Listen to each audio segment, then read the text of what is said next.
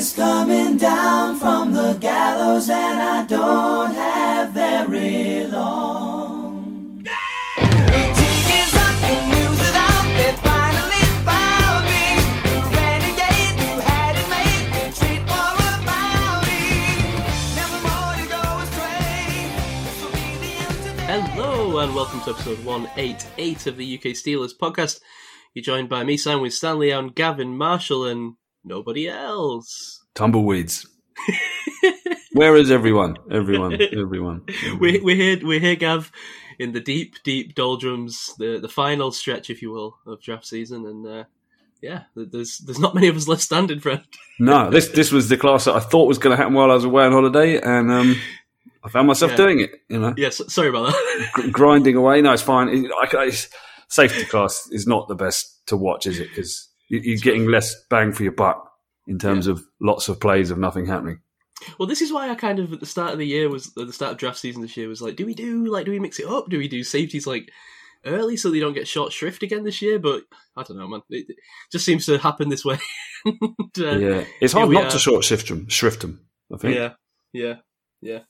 And, and to be honest, I don't think you can short shrift this class, and we'll get to that in a Mm. little bit, I guess. But um, before we do, uh, well, let's get to housekeeping first. Um, check out the show, patreon.com forward slash UK Steelers podcast, as our wonderful, handsome, beautiful show producers do.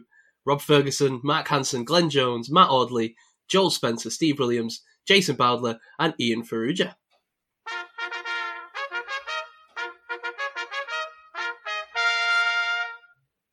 Thank you, one and all. And yeah, apologies last week. I know, obviously, uh, everyone expected the safety episode, and then the rug pull came a little bit, and we we, we dropped uh, the gal episode. Hopefully, people played along with that and enjoyed that. Um, but yeah, I, d- I didn't feel like it would make a lot of sense, Gav, for me to sit here and just talk about this safety class on my own. One man show is pretty hard. No one to bounce off except the man in the mirror, and sometimes you don't bounce off yourself too well. Yeah, yeah. Although you'd think I'd be pretty bouncy looking in the mirror, but that is what it is. Nice. Uh, your holiday, how was it? It was good, man. It was great. Uh, it was kind of slightly tarnished by getting home to a someone crashed into my car, and also my mum getting COVID on the Oh, plane. no. So it was sort of like a shitty end to a good holiday. But the holiday itself was was excellent. Yeah, oh, Nice that's all right. Is the is the truck okay? How, what's, Uh, waiting for it to be collected. okay. Don't know. It's, it's definitely been folded in half. That is rough, man. How do these things always happen? Like as you're returning from holiday. I remember when I was a kid, um, I went to France with like my auntie and uncle, and they took me and my cousin skiing. Right, it's the only time I ever went. I was terrible at it. And uh, it was like the last day we were due to go and like right up to the top of the mountain and go on like you know like the proper little ski hike or whatever. And we couldn't go because my uncle got a phone call saying that his factory that he, for the business that he owned, he made like gates and bollards, had burned down. Gates and bollards burning. Oh no. Lace controls, looking up people. Um, so yeah, That's- I don't know. What is it Yeah. about being on holiday and these things just Yeah, I don't know. It's like it's something different. You you've like left a void where you usually are, and bad Yeah. shit seems to happen. This is why insurance companies want to know when you go away. Right. Anyhow, Yeah, I was hoping for some nuggets off Kets of how I could improve my um, insurance payout, but he's uh, not been forthcoming. we'll, we'll track him down eventually. Um, I wanted to shout out a few things. Uh, first of all, I, I wish I'd um, propped this up, but did you happen to see, or did you not? Did you not catch it because you're on holiday? Rob Ferguson, esteemed producer, um, sent us like a, a chat G- GPT. Like he, he he must have put like in a things asking chat GPT. I can't say that man. It's like too many letters that are the same next to each other. Um, asking like saying like do a show of the of this podcast, right? So like you know, like run run a query. I guess I don't know. I, I, we talked about AI, but I'm not an expert. right? Yeah. No, I saw I saw something. I just thought it sort of like dictated part of the show or something. Oh no, no. So so I think what he did was he like put in a prompt saying like uh, you know run like sh- I don't know say, like do an episode of the podcast as if as if it was this show, and I was a bit perturbed by how well the AI already seems to know this show. Wow, really? I thought that. Like- okay, I, I yeah, because I just thought it was a transcript. It was that good. No, no, no, no. Yeah, well, right, exactly. Yeah, you would have believed it. I mean, it was like a little bit clunky. You could tell that maybe it didn't get like the you know the ins and outs of, of the way we speak and stuff, but it, it knew our love for punters. It it's really it came up with that. Yeah.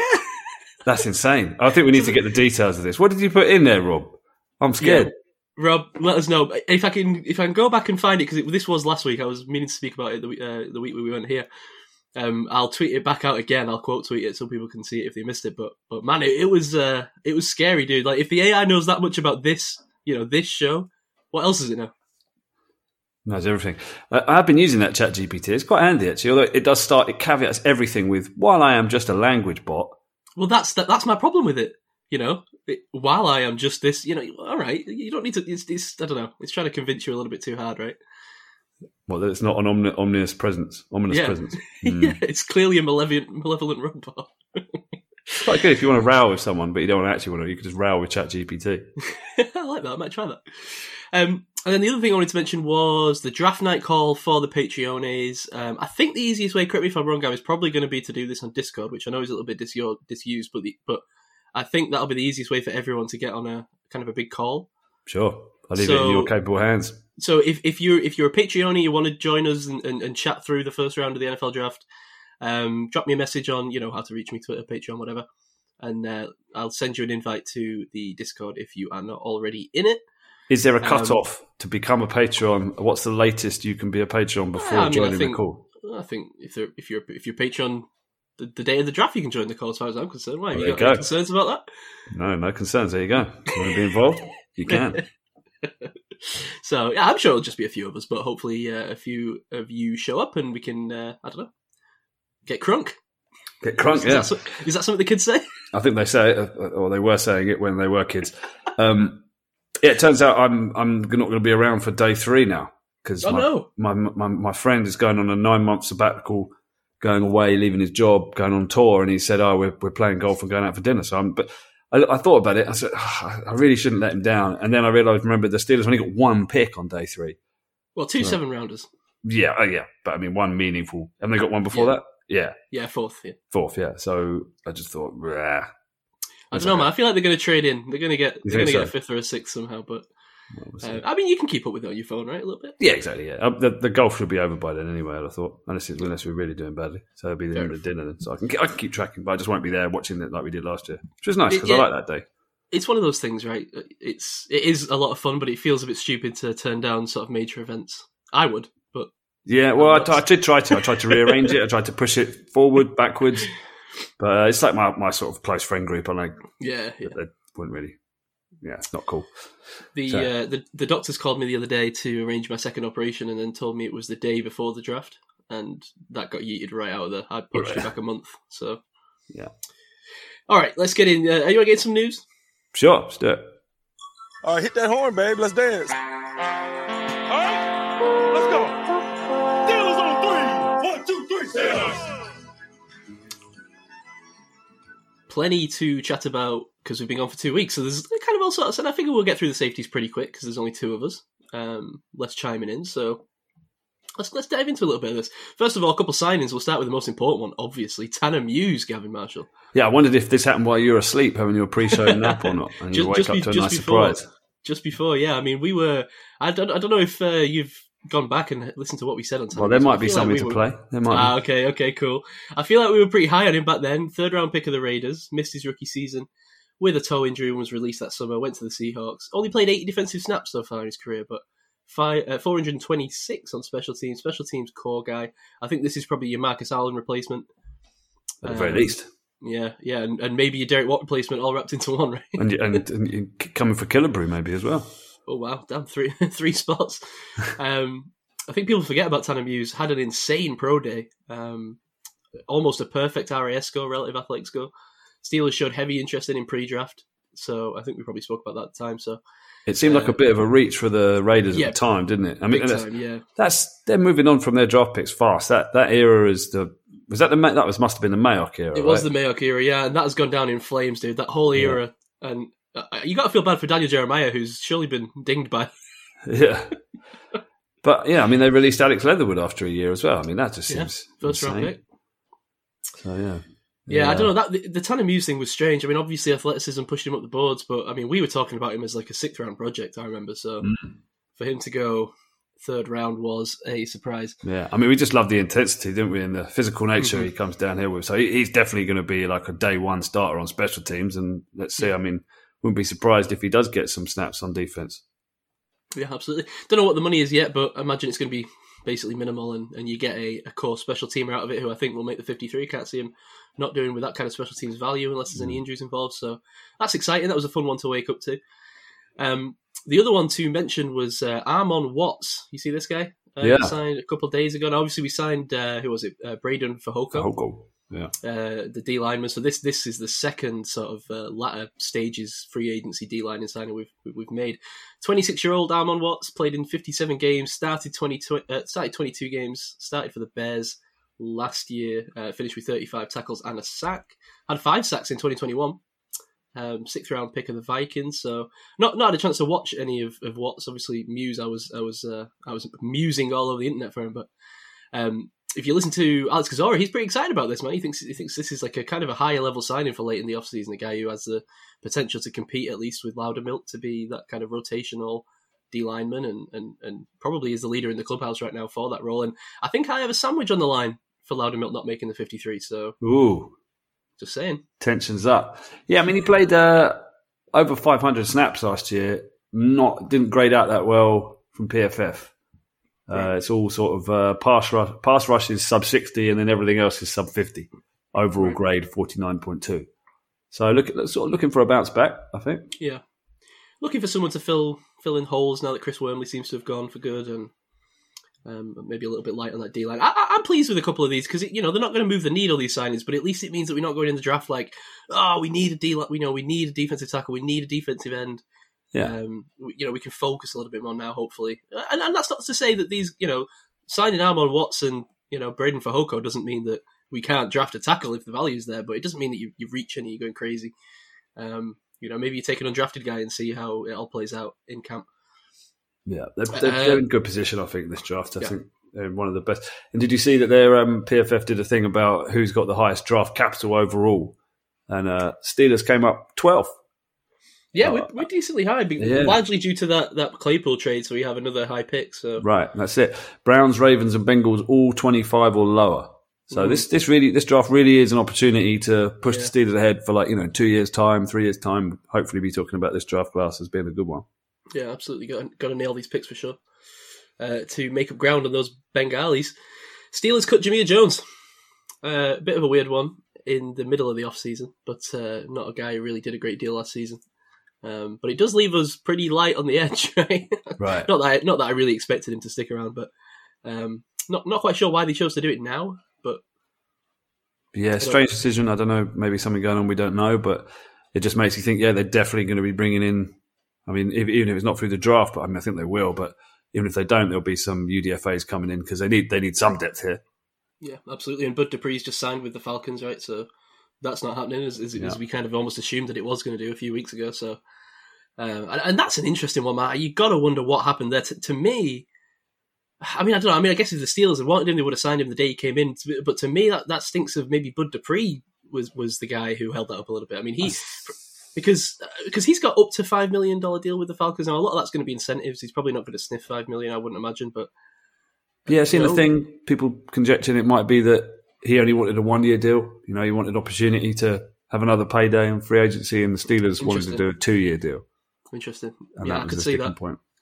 Yeah, because him signing a two-year deal is basically saying, you know, I, I'm just going to stick with the Steelers here for the for the rest of the Yeah. bulk of my, my playing career, and because he, he's sneaky older, right? I mean, he was kind of getting on a little bit. What was he, 27 when he left? Hmm. So Yeah, he hasn't got long left. obviously, yeah, obviously a couple disappointing years with the Titans. So it makes sense, you know, if he has a, an up year with the Falcons, he could probably get a decent payday at least on a one-year deal next year, and we'll see how that goes. But ah, I'm pretty sad not to see Bud Dupree back in the black and gold. Yeah, I mean, because their defense is they've they've made a lot of signings, and I think right, maybe maybe they could guarantee him a bit more starting action than Yeah, I would the Steelers could as well. Yeah, probably a better fit for him, to be honest. Yeah, Um, not scheme wise, but just yeah, opportunity wise. just looking at their depth chart, they got Kaden Elliss and Arnold Ebiketie. Oh, I couldn't, couldn't say that last that name in the uh, draft class. Ebiketie. Um, so yeah, sort of an easier path to the starting than behind Watt and Highsmith, I think. Yeah, well, fair enough. I wish him luck, and uh, hopefully he has an up year over there. Whoa, was that you hitting a spider on the on the table? I don't know what that was. something, something fell down. Apologies. right, we get to the fun stuff now. You ready for this? Mm. Devin Bush has quote no idea why Pittsburgh didn't pick up his fifth year option. Uh, quote wishes he knew. Says the Seahawks culture is quote a complete 180 degree difference. Right. Devin Bush has, has loaded up his guns and he's Yeah. firing. Mm. Man, Devin, I, I don't know what to tell you, brother. no idea why Pittsburgh didn't pick up his fifth year option. Okay. Yeah. He needs to Alright. yeah, have a serious think about things. I think what a bad pick that was, dude. That's just a shame. yeah, I know, I know. Just, but you know, he's talking about the Seahawks culture and the Steelers culture. I, I think maybe we need to talk about the Devin Bush culture. I don't know that Right. the culture was ever great with Devin Bush, to be honest. I think Wait, What the was the, check was off. what was the jump in the shark moment? Was it the cat video? Was that The when cat video does feel like, the, yeah. I, I almost forgot about that, but you're right. Yeah, lost lost the fan base at that point and never really? Yeah. I mean, it's sort of already been the play had already dropped off, but we didn't realise that he was kind of a semi whack job right at that point. Yeah, no, you're right. It's it's it's a shame, and it seems like these cat incidents are catching a lot of these athletes. Remember, was that West Ham defender or Chelsea Oh, defender yeah. or whatever? Yeah, yeah, yeah. post that cat video, and now that Hasbulla, you know, that little Turkish guy who everyone thinks is a child, he's got some drama going on Oh, with a cat. Don't F So- with cats. Yeah, man, don't have with cats. Good documentary. All right, uh, Big Ben. Speaking of uh, controversial quotes, uh, said on his podcast, and this is my favorite new thing, by the way, is is every week now it's just Big Ben watch. What has Big Ben said to get himself in trouble this week? Uh, nobody fears Lamar picking them apart from the pocket. Uh, this has caused a stare online. RG3 has hit back with some tweets suggesting that Lamar had a better QBR from the pocket than Ben. I mean, as far as I'm concerned, RG3 should maybe shut up. Um, maybe he's not the guy to talk about. Galileo West. Well, fine, but I mean, all right, RG3. It's like you don't need to like come and white knight the guy who had the career you should have had. Chill out. Right. Um, but but I mean, come on, let's let's be serious. I mean, he's right. Uh, I, mean, Lamar Jackson, great, excellent talent. But I think what this off season has shown, and, and the, you know the constant discussion and debate that's going to come to naught because he's going to be playing with the Ravens, is uh, that you know maybe he isn't valued quite as highly around the league as as the media would have had you believe. And and that's not to say Lamar is a bad passer, but have we ever feared Lamar? I mean, we've always been pretty solid against him, right? Especially in the Well, always always feared him in the run, but yeah, not not as a pocket passer. Absolutely. Um, Um, it, feels, it feels like this is like the the, uh, the second phase of Lamar Jackson now, right? He's got Yeah. to come back and prove it now. So I'm not I'm not ready to write him off. I'm not ready to say that No, he, certainly not. he can't grow into being more of a pocket guy in the sort of second half of his career. So let's see But- before we write him off. But I think, frankly, to compare Lamar Jackson right now to Ben, just from a career perspective, it, it is silly. Of course, yeah. So, you know, it, it's just tribalism, right? But RG3 is just playing into it, and you know, maybe it's just for clicks. Uh, Odell to the Ravens. Speaking of the Ravens, 15 million guarante- guaranteed, 18 million with incentives. Overpay? Question mark. Quite probably. what's he What's he done? He's not really had done any, anything since he left the Giants. But He's done nothing but get arrested on a plane. I mean, they need to get they need to get fans in. So there's that. Especially if they lose Lamar, right? If they're starting, I Well, it, it sounds like he has come because he's been guaranteed that Lamar's playing, and that's why this Lamar conversation has been put to bed. Yeah. Um, and and you know, but but then you know, a lot of me questions like, could you not use some of that money on Lamar? I don't know, man. You've got a QB here that wants to be paid. You're refusing to pay him, and then you've just uh, you know given at least fifteen million to this. Let's be honest, pr- pretty diva-ish wide receiver who's done nothing in three years. Well, he did win a Super Bowl. That's that's harsh. Yeah, but and he yeah. played pretty well in those those He did, he did, yeah. But you know, coming off a torn ACL, not played in over twelve months, Hmm. feels like a a rough one. But hey, he had the money to play with. Fair enough. And Um, it, it I- was, you know, much better pass catching core now. Bateman sure, yeah. should kick on, and It- It's certainly not a bad move. I just, and I guess they had to do it to to stop him from leaving the building, and getting to the Jets, where it seemed like he was headed. Hmm. Um, that situation's on fire right now as well. I mean, what is going on there? I mean, a lot, a lot of dragging narratives at the moment, isn't there? Yeah, It's yeah, like there is. just- You're right. Let's just round round these up, but I guess it's not Yeah. going to happen probably till the night of the draft, is it? Or Yeah. You, you could you could see it being one of these things where we're like 30 minutes from the draft starting, and then Aaron Rodgers decides to one up everyone, and Yeah. you know announce throws everyone's mock drafts in the bin. Yeah. Tweets out that he is making the selections tonight. Yeah. for the Jets. Okay, um, Falcons trade. I wanted to ask about this. Falcons trade for cornerback Jeff Okudah um, gave up a fifth rounder. Obviously, Okudah. I was hoping Mike would be here because I know Mike especially was really, really high on Okudah that year. Um, not to throw him on the bus. I think maybe Okudah's still got a little bit left in the tank. He's he's had a rough go of it the first few years, but um, was this not worth a little look? I mean, a young guy, very highly touted. You know, fifth round pick. I mean, I know we don't have a fifth round pick, so it would have been maybe a little bit tougher, but Yeah, Sure, something could have been come to if you were interested. I mean, a talented guy, definitely. Last last year, not so good. It's all PFFs under sixty again, apart from Really? run defense, which was seventy five grade. And played a lot of hmm. snaps, so yeah, it's not it's not not working out. But you know, it's early in a career, and it can take a little time. Talent like that, you, you've got to give him a chance, right? Twenty twenty, I suppose. That's their third year. Yeah, they don't want to pay him. They don't want to do, get into the deal, so just move him on. I was a little surprised that the Lions did let him go. I mean, that makes me question, you know, the the, the culture fit. Mate, I don't want to, you know, drag the guy under the bus. I don't know anything about him, but you know, especially coming from a Dan Campbell team where you know what you know what he's like. We we all saw the way that he builds the team in that room. Um, just surprised that he would let him would let him go Yeah. in the top. What was he top three pick in that draft? Yeah, So for a fifth Third rounder. I mean, that's Mm. that's almost Alex Leatherwood level uh, right. downgrade in terms of value. So, um, yeah, I thought he'd have a little bit more time to turn it around. Hasn't happened, but uh, yeah, Mm. I, I would have sniffed around if I was the Steelers with that with that kind of need at corner. Definitely. Serious upgrade again. We talked about the Falcons earlier. I mean, their secondary, they've added Jessie Bates and Jeffrey Okudah. I mean, that's Mm, improving team. sure, Watch out for the Falcons. maybe they will go and draft a corner, uh, a QB. Sorry. All right, and then lastly, rookies attending the draft have been revealed. I'll, I'll run you through them very quickly. John Addison. Oh, and we can talk about will are they going to make it in the first round? Because one of my favorite narratives are the guys that are left in the dressing room and then don't show up in the Left hanging, the Geno Smith Award. Yeah, yeah. Jordan Addison, mm, probably. Yeah, it's looking less likely than when we first spoke about him, but probably. Yeah. Will Anderson, yeah. Brian Branch, we'll get into that today, maybe. Maybe. Mm, maybe not. Yeah, we'll see. Uh, Jalen Carter, probably, although it would be funny I if he slid. That would be crazy. Uh, Zay Flowers, I'm going to say yeah. Um, I'm actually seeing that on the betting markets, him to go in the first round is like, it's not evens, but it's, you know, that's the betting line. Um, Right. But I'm pretty confident he will, and I'm pretty confident he's going to be a Patriot, by the way. Oh, yeah, you think? I th- yeah, it just, I just, if I had to bet on one guy going to one team, you know, after like pick 10, I think that's where I'd go. Aren't they going to go like guard or something? They're going to pick Well, some guard that should have been taken in the fifth round.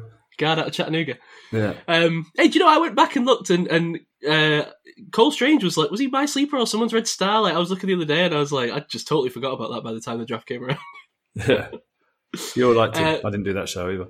Oh, fair enough. Uh, Paris Johnson, yeah, he'll be gone. Will Levis, yeah, you'd imagine so. Joey Porter, yeah. Anthony Richardson, yeah, that'll be fun. Uh, Bijan Robinson, now that'll be fun Yeah, because, I mean, yeah, you, certainly you'd imagine so. But if he does start to slide, I mean, I don't know. He, he could be the one that they keep panning to all night if, if he does start to slide. Yeah.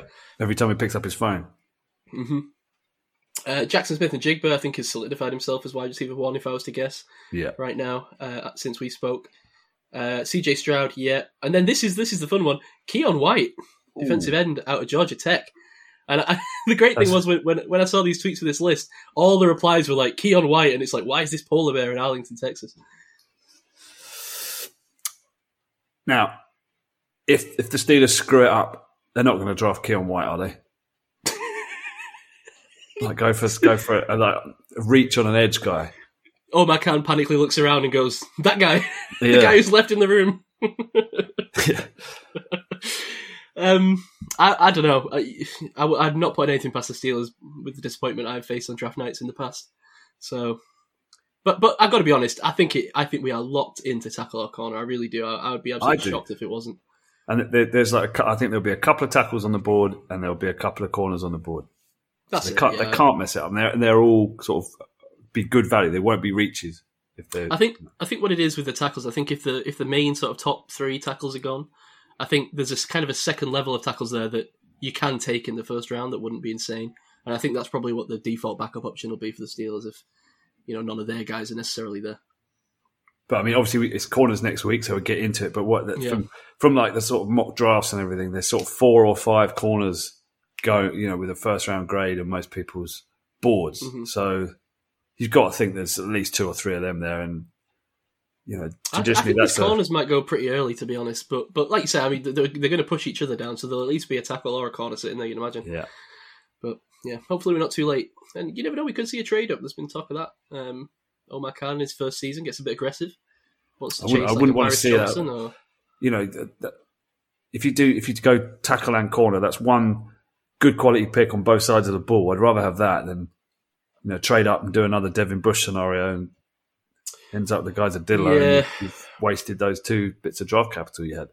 yeah, I agree. I mean, it depends on who you're going up for, but I would want at least a decent deal out of it. I mean, I'm thinking like there's been apparently talk of us training with the Bears to get up to nine. I would want, you know, if we're going to give up, I wouldn't be giving up 32. Let's put it that way. And, I, and if you're going to give up the second second round pick or or even the third round pick, let's get you know like a sixth round pick back in return to fill. I, I don't see the point in trading up. Do you? I mean, you, you get out. There's not. We've talked about it. There's not that many blue chippers in this draft. So you've got this big like cohort of like from about ten to probably sixty, where they're all good players, but they're all of a similar level. So it's Yeah, well, that's crazy to it. trade up. Yeah, but I think what we'd be doing is trading up for one of those blue chippers, right? And, and the names that I'm seeing floated out are like Paris Johnson or Christian Gonzalez. If one of those falls to sort of 10, 9 or 10, you know, you could you could potentially see the Steelers. Are they? move. Are they blue chippers? I think they're on the cusp. Well, that's the talk. You know, I mean, I mean, Paris Johnson's tackle one according to everyone, and Yeah. uh, Witherspoon and Gonzalez seem to be uh, pretty neck and neck in terms of cornerback. So we shall see. Um, I can see it though. I can see it. I wouldn't be surprised if there's a draft day move. Anyway, that's all I've got. Oh, and Bryce Young. Bryce Young will be there. Tyree Wilson and Devon Witherspoon. So I don't think we'll have many left over in the in the No, booth. It see- might just be old Keion White. Sitting there. Yeah. Maybe they know something. Yeah, they probably do. They probably do. Yeah. Keion White probably knows for a fact that if he gets to, I don't know, the, the Chiefs, they're going to take him or something. Yeah. All right. Uh, safety class, you ready? Let's. You want to jump into this? Let's do it. I, I, I don't think this is going to take, frankly, all that long. Um, seems, as we talk about the class as a whole, uh, that there's a trend this year of a lot of kind of undersized guys in every class we spoke about almost, and you know, there's no Yeah. exception in this safety class. I see a lot of guys that seem very comfortable playing downhill, kind of like tone setter, box safety kind of guys that play with power and violence, but don't know that I saw a whole lot of coverage play. Don't know that I saw a whole lot of guys that really separated themselves on tape. I was a little bit underwhelmed with this class, maybe more than any of the others that we've done this year. What do you think? Yeah. It's just, it's sort of like 60 to 70% just DBs, you know, like those, Mhm. those guys that can just rock back, sit in coverage in zone with some stuff happening in front of them, make a play on the ball, maybe get a, you know, break up a pass here and there. But they're not bringing that intensity and that fire that maybe you and me sort of are drawn to. So there are a couple of guys here that did sort of they play with that heat, and and and you know we're probably going to like the Tanner Mooses of the world. We're gonna Mm. we're gonna like them because they stand out. But I think ultimately that it's a sign that the college game is ahead of the NFL in terms of this kind of like bracket coverage and having four, five, six DBs out there all the time, and they're kind of not positionless but versatile. So they can Mhm. you know play the slot, they can play the star, they can do the robbing thing, they can play- play deep, they can roll around, play you know just a bit of linebacker even. Um, Yeah. And it's quite hard to know which one is the best because they're all kind of doing similar things. Yeah, as a draft class, it flattens out sort of real quick, I think, and and you could almost argue that it flattens out from the very top. I mean, depending on the way you want to speak about it, I- it's going to interest me if me and you have uh, the same guys that we viewed as those kind of tone setters, those different, you know, the guys that we're obviously going to enjoy the tape of. I'll be interested to see if those guys are the same for me and you, or whether we, you know, end up having different guys. But but I think we're going to like them for the same reasons. Um, Yeah. Because, like you say, I mean, there's just a lot of guys that do similar things, and it's just you know how much did you you know maybe like the intensity of one guy compared to another, and you know obviously I, I think you know probably reading coverages and stuff is one of the weaker areas when it comes to, to to me trying to scout because these guys are off the screen so much, and it, you know it's just difficult to keep track of. And I know you're a little bit better at that, so maybe I'll lean on you for some more of that. But I didn't see a lot of great coverage play out of these guys. You know, a lot of guys that felt more comfortable with the play in front of them. Yeah, there wasn't a lot of man, but then do you see a lot of man out of safeties usually? days. I mean, No, and a lot of these guys were playing slot as well, right? I right, mean, that's the thing. Yeah, yeah. it's so kind of weird. Like the, the sort of designations are different now. They're kind of all hybrids. Yeah, yeah, exactly. I mean, how many Um, times do you write versatile DB? Versatile, yeah, that, yeah, yeah, plays exactly. a bit of versatile. slot. Yeah, Yeah, like- versatile is the key word this this week. It seems, and um, uh, maybe that's good for the Steelers, right? I mean, because we are obviously we, we talk a lot about tackle and, and corner, but maybe nickel is actually the underrated uh, need on this team that, that we really don't have filled. I mean, you can we can talk about your boy Maulet all we want, but it does seem that that is a hole that the team wants to fill. So um, maybe that guy is amongst these these names that we'll talk about. well, yeah. I mean, this could definitely improve on Norwood. Do you think, or Certainly, yeah. is that yeah. is that is that the spot? Is that that you is that you saying that we, we don't need to improve on Maulet then? I think more or less perfectly fine in what he does. but uh, no, I always think you can have more DBs. And uh, it's. I mean, obviously Minkah is a starter. You've got um, Kazee is is very similar to some of these players here, right? Where he's Yeah, kind of like yeah. you don't necessarily want them alone on single high, but they're great in kind of split safeties and you know a guy that can start in the box and roll back to to sort of Mhm. disguise the coverage. Kind of versatile guy. So they've got him, and then obviously they've got Keanu Neal, who's more of the kind of hybrid linebacker safety, and Tanner Muse is kind of that same sort of safety linebacker hybrid. So I- Yeah. I think what they're actually missing is a kind of hair on fire, absolute stud, strong safety, which Mhm. perhaps is easier for us to To uh, evaluate rather Yeah. than some of the Yeah. sort of more cerebral kind of. I, f- I feel like that sort of, you know, like if you're on on Madden and you're kind of de- de- developing a player, the scale for safety should be cerebral to intensity, right? And it's like you're either one or the other, and you kind of you kind of want one, you, you know, your strong safety to be bring the heat, be inte- intense, and then you want your free safety. In a more traditional sense, to be the cerebral guy that's sort of already worked out what's happening and is, you know, seems to know where the ball's going. Yep. So maybe we Agreed. get into that as we go down. who can who but who is also a sure tackler. That's the other thing because a lot of these guys, you know, they might be cerebral, and they might know when to jump routes, but they're also and there's a couple of names here maybe uh, taking a few risks and maybe aren't quite as form as you would like them to be as, as you know that single high guy is going to be the last line of defense. Right. So anyway, let's get into it. Um, we'll start. Well, I, I'll start with just because there's one guy who, I mean, is he even a safety? Probably not, but whatever. We're going to talk about him, I imagine. Um, and that be Brian Branch, who's the first guy it seems in most people's minds in, in this class, and who people are debating will be the first round pick. Um, I would say I've seen his name after kind of Joey Porter and a few other guys.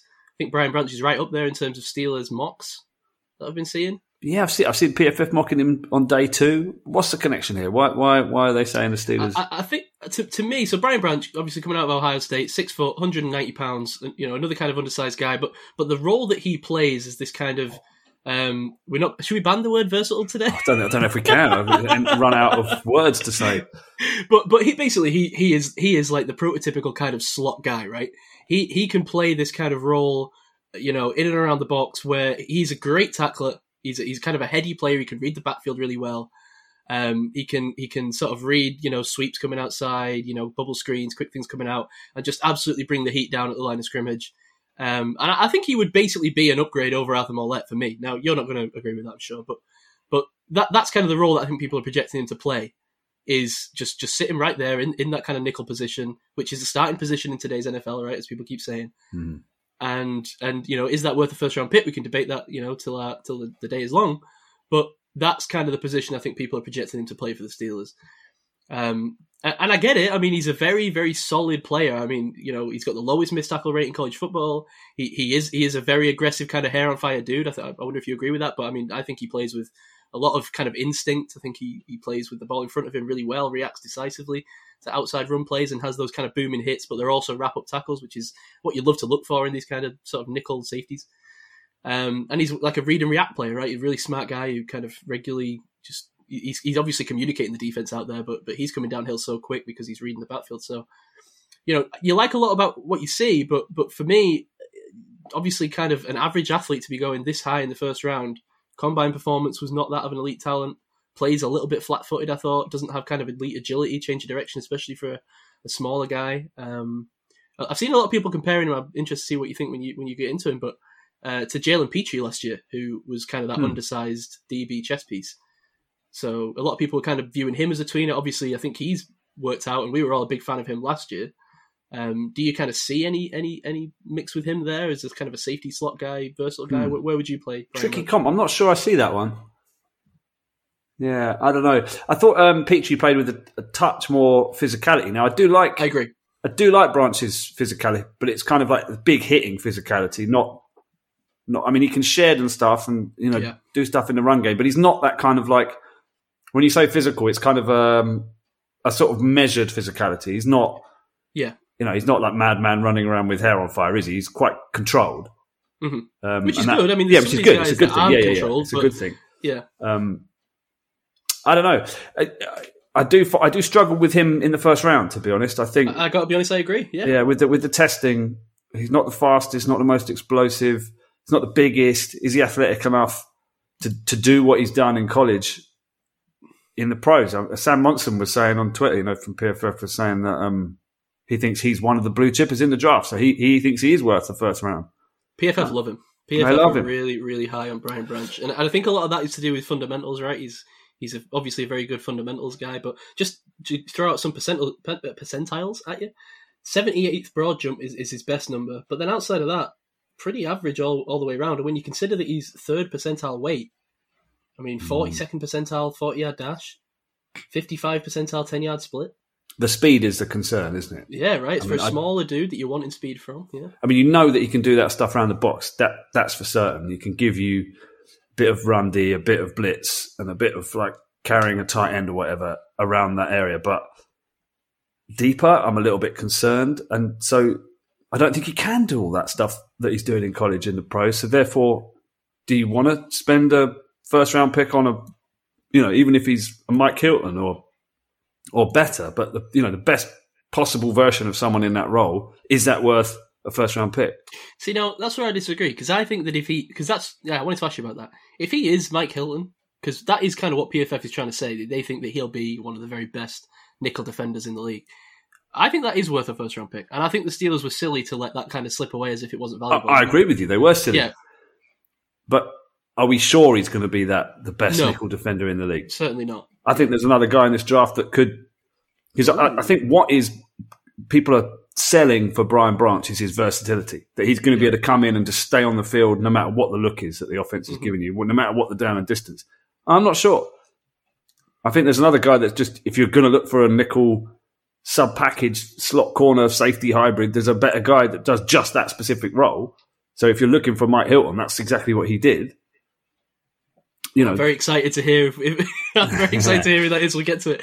I mean, Um, because Alabama got three safeties that were ch- entering in the draft. I don't know if you watched all three of them together or did you? Did you not? uh, you know, I, just, I don't even. I should approach it like that because that would save me time, but I don't. It really doesn't. I- I you go have to watch every list. play three times. Yeah, yeah. I suppose that's So I was watching. I was watching the tape with all three of them in mind, and yeah, Brian Branch is the best one of the three. I'd say by a hair, but he's not that much better. Who are the other Mate, guys? So we've got uh, um, Jordan Battle Jordan and Battle. Yeah, DeMarcco Hellams. Hel- that's the one that I didn't watch. Uh, yeah, Okay. I got to Battle obviously, but yeah, Hellams. I, I, I chose the Ohio State kid instead because PFF were really high on him.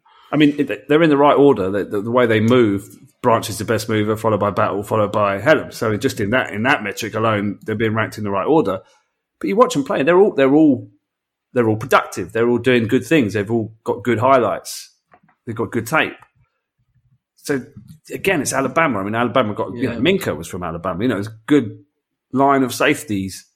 So I, I don't know. I, I'm not sold on this guy being definitely not for the Steelers at 17. Yeah. What, what, what about 32? Because I thought, you know, interesting prospect as a first round player. I mean, I, I really do think he would he would be an upgrade at, at that slot position, if nothing else. Even if he didn't bring any other upside to the team, I think I think he'd be an upgrade. And you can argue that's not worth first round pick. I probably agree. But if you're taking him at think he- 32, sorry, yeah, then it 32, means you're, that's your DB pick. You're not taking a corner Mm. at 17 and then a, a, true outside guy. Yeah. so that would scare me. I think that they've blown it. If they take if they take Brian Branch, they've blown it. Damn, damn. If he's But there, if he's there for the second second round pick, fine. It's a deep. He's not going to be there. It's a deep corner class, though. So I mean, you know, just because you took Brian Branch at thirty-two would not necessarily rule you out taking another corner in this draft. Hmm. Maybe it would con- concern me if that if that happens. We start day two with that. Hmm. It's, it's going to be a long day, long night. I think it's funny because I think a lot of people disagree with him. I think a lot of people would be really excited to see him. I'm a little bit in between. I think I wouldn't be upset at 32. In fact, I think we probably got decent value if we got him at 32. I hear you. I hear your point though about you know does that mean that we're not getting a decent outside corner, which we obviously all want. Um, so I, I, So at what, what, are you hanging your hat? Sorry, what are you hanging your hat on with Brian Brown? Fundamentals. I think he's a smart guy. I think he plays the position really well. The athleticism is obviously a little bit underwhelming um, for a guy, especially for a guy of his size. So it's Cam, it's Cam Sutton again. It's it's a guy that's Yeah, yeah, cerebral yeah, I mean- and hasn't isn't the athlete. You're probably right. Yeah. Although I think I think he probably a little bit more polished than Cam Sutton was coming out, and I think that he probably plays a little bit more of a a, a role like in, in that nickel slot from day one, and he, he's probably a little bit better at blitzing the passer, and he's bringing a little bit more in and around the line of scrimmage for me Hmm. than Cam Sutton ever did, frankly. It's a Um, tough one. This this is this is the thing with safeties. You've got to watch so much tape. Yeah, it's so long watching like all twenty two. There's you know there's one play where it, you can get something meaningful from every ten plays. So if you're going to draft Brian Branch, you need to sit there and watch every single one of his games to work. Uh, so I, I'm I'm sure you will. yeah. No, I'm just saying for us to make a thing, we're we're basing it on this is this is a harder, I think, a harder evaluation than any other of the position groups. And you know, everyone's saying he's Yeah. the number one safety. I'm not sure, but am I, you know, am I basing it on 25% of the tape that I should have watched because I've not had time to watch 12 games or whatever, yeah, which is what you need to watch. I, just think he has a high floor. That's I think- true. I just true. think he's a, he's a good football player, you know, for as much as that means. But I just think you know he does the, he does the fundamentals well. He does the the, the the things that so many of these guys like lack at, and the reason these guys fail is because they can't do the basics. And I think that he does all that stuff really well. But can he do the uh, basic from from what? From the nickel nickel corner Yes, position? that's where I would. Yeah, that's where I'd be starting him. I mean, if he can do more, then great. But but for me, I mean, I'd be starting him in the slot day one. Hmm. Because he's not the biggest, right? He's. I mean, you said six foot. I've got 5'11", 190. To me, Yeah, he's a little, you know, a little on the. He's not, you know, he's not jacked up, is he? He's quite sort of lean. Yeah. So is that a guy that's going to get bullied at the next level if he is, you know, playing this box role? Yeah. I mean, he's, he's not scared to get stuck in. You know, he's got some blitz game around him, definitely. You know, he's got a little bit of bend when he comes around the edge. He's pretty good at that. But is is that going to get nullified? Is that is it going to be a tick down? You know, he, what is he really elite at? And you're saying fundamentals, but then is he enough Yeah, of he's an, not elite. Yeah, he's not. is he enough of an athlete to make those fundamentals count? Because he's not got the strength, he's not got the speed, he's not got the explosivity, if that's a word. explosivity? I like that. So I don't know. I'm a little bit I'm buyer beware with Brian I feel like I feel like I've been the devil's advocate, kind of backing Brian Branch here, but I think I, I, I'd probably say out at seventeen as well. I mean, I'm not, you know, I'm not, I, I'm not sold on this pick at seventeen either. I mean, his number right now on the old mock draftables is twenty four. I mean, even that feels a little bit high to me. I, I agree. It would be, it would be thirty two, probably, and even that would be, you know, I'd be like, okay, fair enough. I wouldn't be, you know, jumping off the couch about it. do, you want, do you want to set the line at 32 then? Ooh, interesting. I was going to, I was just going to say at seventeen, given that we wouldn't get him at thirty-two, but maybe it would. I, I, either way, I, I think I'm going to say out just on. It's a tough one, right? Because I, I, like the player. I don't think he's going to be bad. Um, No, someone's going to get a good player here, but yeah, it's just yeah, you could have got something a little bit more. yeah. But but sometimes is it okay just to hit a double, right? You know, you're just not you're not striking out as we've done so many times. You just get a solid Yeah, a solid piece on the defense that, that plays good fundamental football and doesn't let you down. I don't know. but then you want upside. Yeah, I know. You want a difference maker. Is Brian Branch a difference maker? I'm not sure. Well, Good player. good conversation either way. I, I think I think I'll go out if we're going to set it at 32 even. Um, Me too. I would be more comfortable at 32. I, I'd be a little bit closer. I'd be I'd be sort of I wouldn't be upset at the pick at 32, but I also wouldn't be like you know knocked over, bowled over as I think some people would be. But I think the fan base would get behind him at 32. I really do. Um, This is where he goes to the Patriots and has a uh, Hall of Fame career. Of, with- yeah, with- absolutely. We play this back in sound. Absolutely ridiculous. All right, brother. What's the next uh, guy you want to talk about? Let's go to uh, Antonio Johnson out of uh, Texas A&M. Dude is six foot two, 198 pounds. Now this is your physical dude, and he is rocked up, and he plays with fire. And this dude is my. Oh, I think this guy's the number one safety in the class, man. I think he's getting slept on by pretty much everyone. Uh, he he, he um, was a versatile guy. Uh, former, am I right in saying he's a former wide receiver? Or have I made that? Yeah, former wide receiver. in, in high school maybe. Yeah, yeah. Uh, and played around the box in 21 and then moved to deep safety in 22. It took a little bit of time for adjustment for him because he's definitely more of a kind of box dude, but he, he played well in the end uh, from deep. So he, he can do he can do a bit of that where you can move him around and he can he can do it. But this guy is tough at the point of attack, can shed blocks. He's like great breaking down, strong head on tackler. That's a really strong part of his game. His tackling is is so sound. And um, when he's blitzing, he's got a little dip around the edge, which not many of these people you see these safeties you see actually get that little kind of dip around the edge. He's got it, so that that gives you something. Uh, just uh, yeah, breaking down in space, tackling. I've said all that. Uh, catch point dominate. I like his skills at the catch point, and and he's got the instincts. He's only 21. He's got good burst. I think he's going to be a tackle machine. Um, I mean, the, you, you watched him, right? Yeah, yeah, yeah, absolutely. Um, Not the It's funny- smoothest mover, right? yeah, yeah, yeah. It's, it's funny. The consensus right now has him at 54. What do you make of that? Because that is That's value. seems low with what people are talking about him. However, I want to ask you this question because I agree with what you've said. I mean, there's a lot of upside here. Young player who- definitely does play with, you know, some jam in his pants, um, so there's some real velocity in his hits. Loves to come downhill, as a lot of these guys do. But I do think he's bringing an extra little bit of oomph compared to some of the guys we'll talk about a little bit later on. But Hmm. what went on at the combine? I don't know. So this because I agree. I mean, I was listening to um, I think last week I was listening to like I went back and listened to like the 2022 summer scouting on, on some of these guys, and obviously they're talking about some guys that didn't end up coming out and whatever. And Antonio Johnson was their like number one safety last summer, and they were so high on this dude. Like they were talking like there is like no holes in this guy's game. This guy could be a first rounder. Like they were really really high on him. PFF now, I mean, they're still high on him, but they have him at 64 on the big board. Hmm. So there's obvious been obviously been a bit of a drop off. He's still the second safety, but um, obviously been a bit of a drop off in how they view him. And then you look at the combine, and Yeah, I mean, I mean, pretty The rough, bench right? I mean, the bench the, is be- the bench especially because he he seems like you'd be a strong player. Now, does he play strong? Uh, you know, you know, the stem of his route, or is it just velocity hitting? Do you, do you see strength throughout his game? I thought I thought I saw a lot of physicality throughout his game, but then yeah, when you see he only managed eight reps, reps, which is one percentile on the bench, you're thinking, what the heck is going on there? But you look at his frame. I mean, he's six two one nine eight. There's definitely room He's to add mass. Yeah. If you want to, you could convert him into being a kind of you know linebacker, dimebacker hybrid, no problem. You know, if you just want one guy that's going to play the run and everyone else plays the pass, you know, just in case they do a draw or something, this is your guy. I think this is this is a useful a useful player, and that's just going to be a physical presence on the back end of your defense. So, what was that? What was the, the line there? You were saying 40, At 54. 54. Yeah, sign me up. You know, whoever whoever they get in the first two picks, give me this guy in the in the second round, the end of the second round there. Um, it's interesting. I mean, because at the end of the second round, I mean, can you argue with the value? But I am just so scared by that athletic testing, man. I mean, the 40 yard dash isn't terrible. No, it's fine. So at least a bit of speed there. and But yeah, I mean, e- even the standstill athleticism, I mean, broad jump 32nd percentile, The vert was bad. vert, vert 5th percentile. I mean, I, I, I just wish I knew. I wish there was like something coming out, like, you know, I don't know, he had, he had the flu that day or something, right? I just, I just want some little caveat to that to, that explains it because that.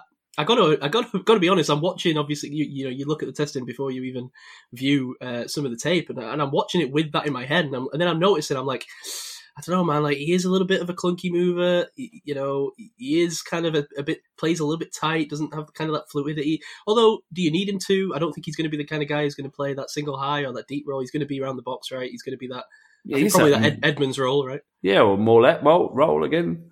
You want him? No. So you want to play, play him in the slot, Not in the slot, but in that kind of you know against the run, you bring a safety down into the box, and, right? Okay, yeah. You know that kind of like, not necessarily in, in man jammed up against the guy in the slot, but you know that kind of like extra defender in the box that's going to either blitz Yeah. or you know seal an edge or something. Yeah, and I think you do. I think I do think you do a job of that, and I, I do wonder if he just falls because of the, the testing. You know, I could see Yeah. it, and I got to be honest. I think if, if his numbers were a little bit higher, if we were talking top of the second round, I might be a little bit more questionable about it. But I think fifty four, I can probably agree with you and say in, although maybe a little bit less enthusiastic, enthusiastically than you have. Okay, Um, I just love the tape. I get it. I get it. He he's fun to watch, but um, I don't know, man. Just jump a little bit further, brother.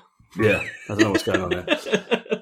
So you you you in or out then? Uh, Yeah, I'll, I'll stay in. Yeah, I mean, I mean, you know, for the frame at least. I mean, Yeah. long and rangy guy. You know, looks good uh, getting off the bus, right? I thought he had. I thought he showed good tur uh, good burst. You know, and with combined with the instincts, I thought I I didn't I didn't think that lack of explosion showed up on tape. But you're Yeah, saying it did. That's You it. It's, it it's not. No, no. I don't think it's a lack of explosion, right? Because as this kind of a linear athlete, I think he's fine. I think when he, when he kind of makes his breaks and comes Mm. downhill, he looks good. And I think the good thing about him, and maybe why you don't spot it on tape as much, is that he's not one of these guys that we'll get to that's like a really rough tackler, right? I think his pursuit angles are pretty good. Yeah, I think he kind of hits pretty well. So, so you're not noticing maybe the, the times where he's having to flip his hips around or getting out of position as much. yeah, I think if you did, then you would you would maybe notice that he's got a little bit, you know, lacks that phone booth explosion. But yeah. Oh, he's definitely not quick. You know, from his back pedal breaking Yeah. into bursting laterally or coming back downhill from his back pedal. That that's where he's not great. He's a little bit stuck in the mud for a second there. Yeah. But you you know you can't have a you know it's not a perfect prospect, but what he does Exactly. do I like, and um, Yeah. I think he could be you know you get this guy a couple of years time he could be your tackle leader on your defense. So that's always worth something. Yeah. All right, fair enough. Yeah, I'll, I'll say in All right, cool. at 54. Um, I think he'll probably do a job for. So I, you know, I could see this being the pick in the second round. I, I really could. Yeah, I'll be hyped for that. Alrighty then, I'll roll on, um, and I will take. I'll maybe jump a, a spot down from the consensus, and I'll I'll, I'll mention uh, Sydney Brown Mm. out of Illinois. Um, I just realised I said Brian Branch was from Ohio State. Why did I do that? I wrote it down wrong. Oh, Obviously Alabama. from Alabama. Yeah. uh, Sydney Brown, Illinois, uh, five foot ten, another undersized dude. Uh, but 210 pounds, so a little bit more wrapped up. Three words I got written down for him, which, by the way, over the course of this draft season, is no longer even anywhere close to three words, nor do I attempt it to be. it's just a become- sentiment. it's just become yeah, just just something to write at the top. Um, th- short but rocked up, hyper athletic and fluid, intense. Now Sydney Brown is the brother of running back Chase Brown. They're actually twins. Mm. Um, and I was reading a little bit about their story. So I don't know. Have you read anything about like these guys and where they've come from? No, give us a bit of background. So, so not to, yeah to go a little bit Kets on you, but I got into this because it was I read that it was quite an interesting story, so I got reading about it. I obviously missed this when we talked about Chase Brown. Um, so they're both Canadian. Um, the dad played in the CFL. Mum was a figure state figure skater.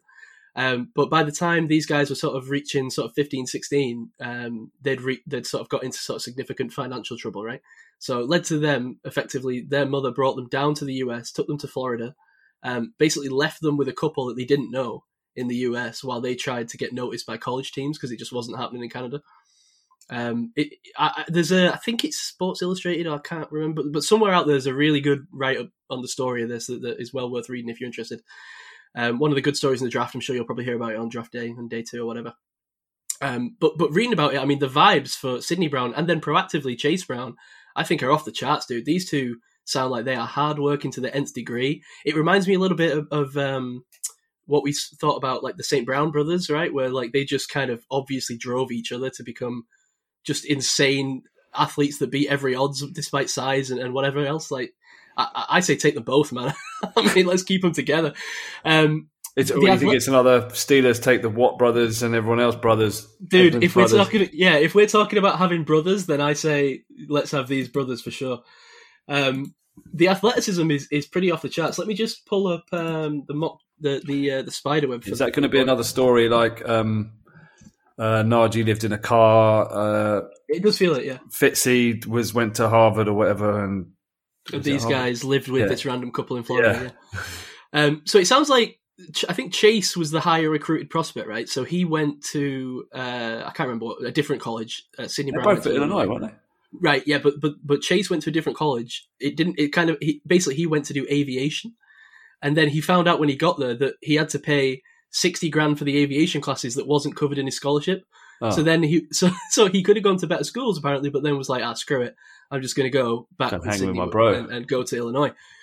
So the athletic testing was wild for Sydney Brown. Just to get back to him, um, ninety one percentile on the bench press, ninety two percentile on the broad jump, ninety three percentile on the vert.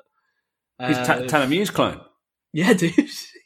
but but he, obviously a little bit smaller, a little bit more kind of in that rocked up bollard kind of mode. Um, but he just breaks on the football so quick, man. He he impacts the pass catcher in the process of the catch so often.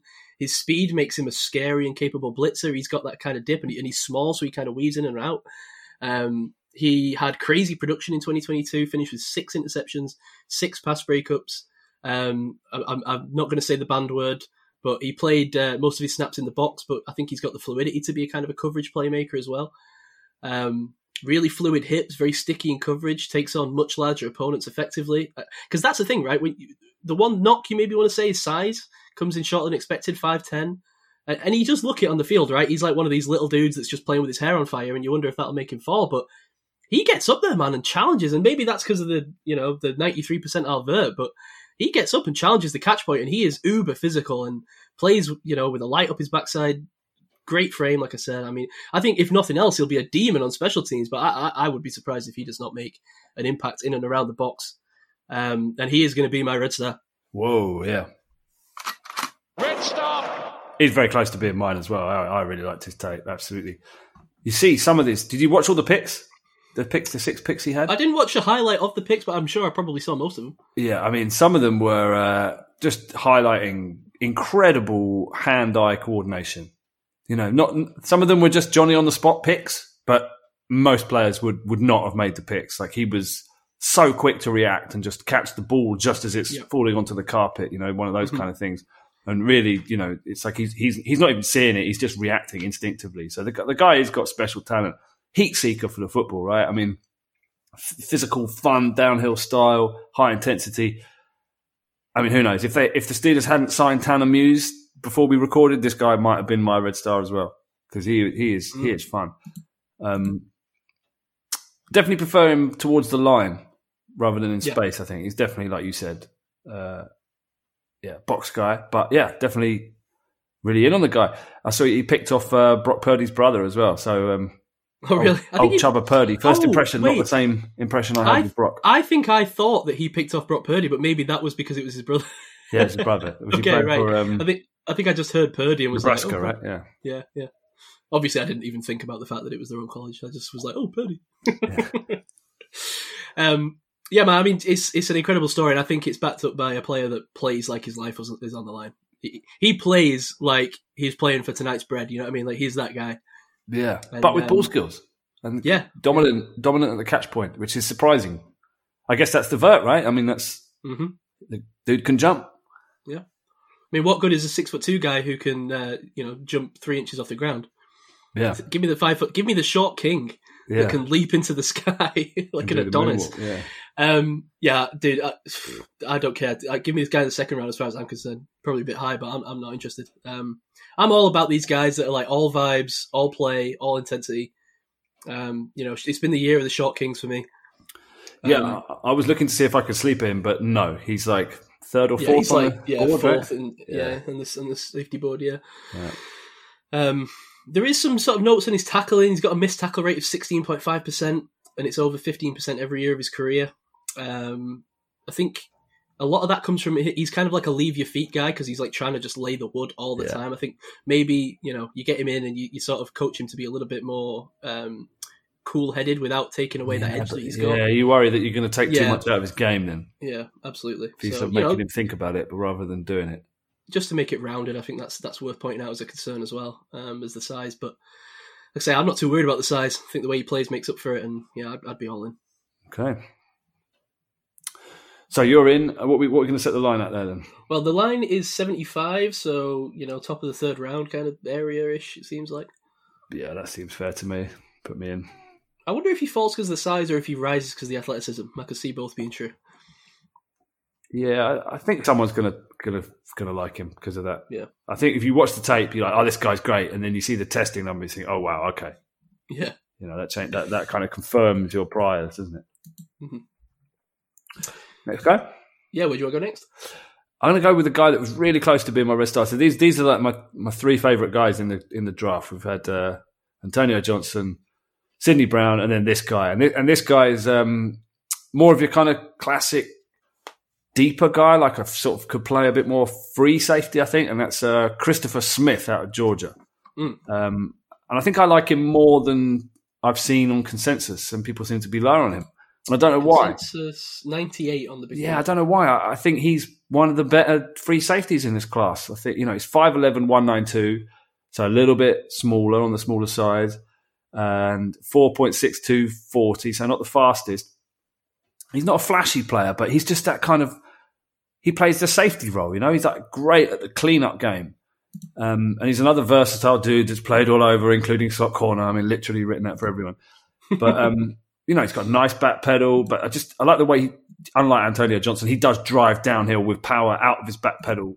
Got quick click and um, you know, nice smooth fluidity, good angles, good positioning, good timing, breaks on routes really well. good range, solid tackler, wraps up well, good ball skills. You know, he's like the cerebral type, football IQ. He's diagnosing, recon, route recognition. Uh, can pick up a tight end and stick with him. That's about the limit. Of this he can't do any more man than that. Um, so a bit more of a zone guy than man, but you know he likes to play in front of him.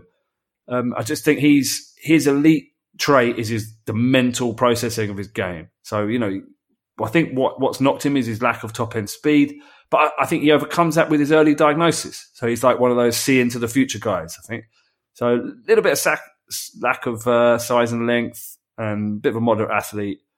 Um, you know that might hurt him in blocking and you know in run defense around the box. He's not going to be one of those guys. He's definitely going to be the guy you want to keep deep. But um, if you want a guy that's going to keep deep, I reckon he's the best guy in the draft to do it. Because all these other guys, they seem to be more down round by the box. This is this is a deep safety. You got to remember this. Yeah. This this he's like the last piece from that like historic Georgia defense that won all those titles, right? And you know, there's there, he was there at the back. He was backing him up the whole time, and he did a good job. Just sort of flew under the radar a bit. But I, if it was me, I'd be banging the table for this guy. So I really was close to red starring this hmm. guy as as the truest definition of I think he's he's a great player that's being looked over. What do you think? Interesting, interesting. Yeah, six interceptions in the last two years, right? But um, and I agree. I mean, totally agree with what you said in, regards to his his kind of football smarts. I mean, that is where he wins. He's he's obviously super instinctual, smart player. He, he can he can jump routes to the best of them. The anticipation is great, but you're right. I mean, he's going to fall, I think, because of a lack. You know, he's not great size wise, and you can you can look you can look past that. Obviously, you know, five eleven, fine. He's bigger than Sydney Brown, but he also just did not test well, and and and he's not a surprise. Did not test well either. I think you you see it on tape, right? He's not got yeah. high end, top end speed. He's he's not. I think I think the limitations make themselves known on the field. I don't think he's got, you know, hyper speed to be effective downfield. You know, in, in deep coverage, if he's left on an island, and, and you know, I don't know. I, I wonder if you might have to cover up a little bit for the athleticism struggles. What, what I'm not think? sure. I, th- I, think because of his diagnosis, he's yeah. Right. All right. If you get into a straight foot race, is player A going to beat player B sure, to a certain yeah. landmark? He might lose that, but he's already kind of anticipated you doing that, so he's already cheated over. He, he doesn't overplay. He just he just mm. seems to know where to be, and that's you can't you can't measure that. I think maybe a lot of people are just kind of sort of not discounting him, but but saying you know is it actually a benefit to play on a Georgia team with that kind of def- defensive front as a safety? So that seems to be what a lot of the uh, the scuttlebutt is around why he's not maybe mm. rising a little bit despite the tape. This is the classic example of tape and production versus you know athleticism and size. Yeah, right. Because because the play, I, I, agree. I mean, it is great. Um, he's a great open field tackler as well, right? So you're not worried yeah. about playing him at the top. But I agree. I mean, I think he can play that role. I just again, where do you draft a guy with such limited athleticism? Um, in a league that values it so highly, you know, you can say, "Hey, I, I think he can anticipate over it, and he can, and he can, he can play beyond the athleticism," and that's certainly true. You know, not everyone in the league is an elite athlete, but no. that's what teams draft. In right? fact, safeties so, generally are pretty mediocre athletes. Yeah, that's why they're playing safety. But right? but but he's a mediocre athlete Among amongst safeties. safeties. yeah, fact, let's be honest. He's a poor athlete amongst safeties in terms of you know if you just look at the the testing. So well, his ten yard split was all right. His forty yard dash, yeah, not quicker so than fast. Yeah, yeah. So he's got the burst there, and I just think you know, there's not. You know, you're hoping that he's not going to have no. to use his range as much as you're thinking he's going to because he's going to be already in the position to have a jump on the play. Basically is what yeah. I'm saying. A little bit lean as well for a small dude. Maybe you can like Sydney Brown is what two ten. He looks it like like a a bollard playing very different roles. Obviously, yeah. Smith's not going to be playing in around the box, but I wouldn't mind him adding a little bit of weight. And then you worry like if he does add a little bit of NFL weight, is he going to get even slower? I, I don't know. Mm. I, do, you need to put much weight on it? You know, I, I, just think I just think you're going to keep him deep. I don't think you're going to get him, you know, mixed up in the box. It's not his game. Yeah. So I wouldn't I wouldn't be looking for him to put any any meat on the bone. I mean, if this if this was the, uh, I'd be quite happy with this with the end of the second round, but that's probably quite high, isn't it? But, I, but, but I, well, hang on a minute. I got I got to pull you up on this because you're the Steelers, you know, fit guy. What are we doing with him? Yeah, there's not much of a fit. There's not much of a need, but I'm, I'm, i was talking more generally. Yeah, as I said, okay. there's not not the need for because they've got Kazee and um, Minkah, so they don't really need him. But I just mean in, in, in a sort of if all things being equal, I think Yeah. he's definitely a second round player, and I don't think that's where he's going in Really? and stuff. Yeah, I don't know about that. right. That's what I'm saying. That's what that's what I'm uh, drawing the line in the sand. I think he's that good. Okay, all right. I might have to oppose you on this one. I think I might go out on this. Um, Okay, should we The set the line athleticism at? is tipping me over the scale. I mean, the line right now is at 98, which, you know, admittedly isn't that high, but I also wasn't that high on him, so Hmm. um, I shan't be swayed. Um, I like his take. That's the thing. Like, it's one of those, but I just don't know that I'm sold on a guy playing deep safety is going to be able to consistently do it with this level of athleticism. Okay. So what do you want to say? Uh, Seventy? Does that seem fair? I mean, you, I feel Top like you're the pumping him up even maybe a little, yeah. But top of the third, yeah. Yeah, is that the line? Or do you Well, want I to mean, go lower? the, the, the actual line is 98, but you, we can say 70 if you want. Yeah, it's, it's, You're- I if it's you- one of these wait, wait, wait. If you're saying nine, out at 98, I'd be stupid to, to lift the bar. You're saying out at 98? Yeah. All right, fine. I'll take in. I never understand where you go with this game. Not sure I do. Oh man. All right, uh, we'll roll on. Um, I'll I'll just take the guy in between uh, Jordan Battle, Mhm. with the other guys out of Alabama. Uh, six foot one, two hundred nine pounds. Um, a guy with with great frame, good length. He, he's he's a kind of an experienced guy, smart and versatile. Say, oh, I said it, I said it. Um, but let me tell you what my issue is with Jordan Battle, and I'll see if you agree. I think he plays a little bit of a conservative brand of football compared to some of the other guys we've been speaking about, and maybe that's going to be. I'm interested to see if you agree. Not to our liking. Um, I think he is a guy, John Battle, who, do, who doesn't want to give up a big play, and often chooses to allow a reception rather than sort of going in early and, and make it, you know, making a play, challenging the ball at the at the, at the catch point. Um, it, it kind of makes for some frustrate some frustrating moments. He, he looks good getting off the bus, like I say, great frame and, and length, and, and he, started four years at a major program like Alabama. I mean, he's he's one of these kind of traditionally polished prospects coming out who I think will probably go pretty high, at least you know relatively. I think he's seventy one here, yeah, seventy one on the big board. Um, solid form. I think he's smart. He can read and react, and you know he's impressive bursting and underthrown balls. He can make plays, jumping passes. What were his um his production numbers? Let me just see if I can find those because I seem to remember him jumping a couple of routes. Not that that's his game necessarily, but uh, yeah, he can jump some routes. Battle- Yeah, he's got some ball skills, I'd say. yeah. What did he get? So yeah, okay, yeah, three picks in 2021, one last year. Um, so I mean, he can definitely do all that stuff, but I, I, I just want to know if you agree because I mean, he's average athletically as well. Mm. Um, he's while he's a kind of a solid wrap up tackler, I think he he doesn't come downhill with that kind of power and intensity and violence that we've spoke about with some of these other Yeah. guys. He's not. He's he- not a crystal ball guy. He doesn't see into Yeah. the future. He's he's a see it before he does it kind of guy. Yes, yes, yeah, and yeah. so, and that actually works in his favor. Like he, he he never bites on like fakes or you know he Mhm. can see through the noise in the run. He can diagnose and see what's really happening, but he's got to see it to do it. He doesn't predict, yeah. and it looks sometimes like he's a tick late reacting. But I wonder if that's because he's he's just he's not a swift processor, is he? He's like, but I, do like him. I, th- I think it. I think you can work with what he does there. I think he's a very, like you said, he's very trustworthy. You know, you, you Yeah. know he's not going to overplay anything at all. Um, he's a pretty fluid mover. I thought he was good, decent build. I thought he could could his- blanket a guy. All right, if he's you know going to stick. I mean, not not his game, but you know he can he can stick with a dude, which is nice to see.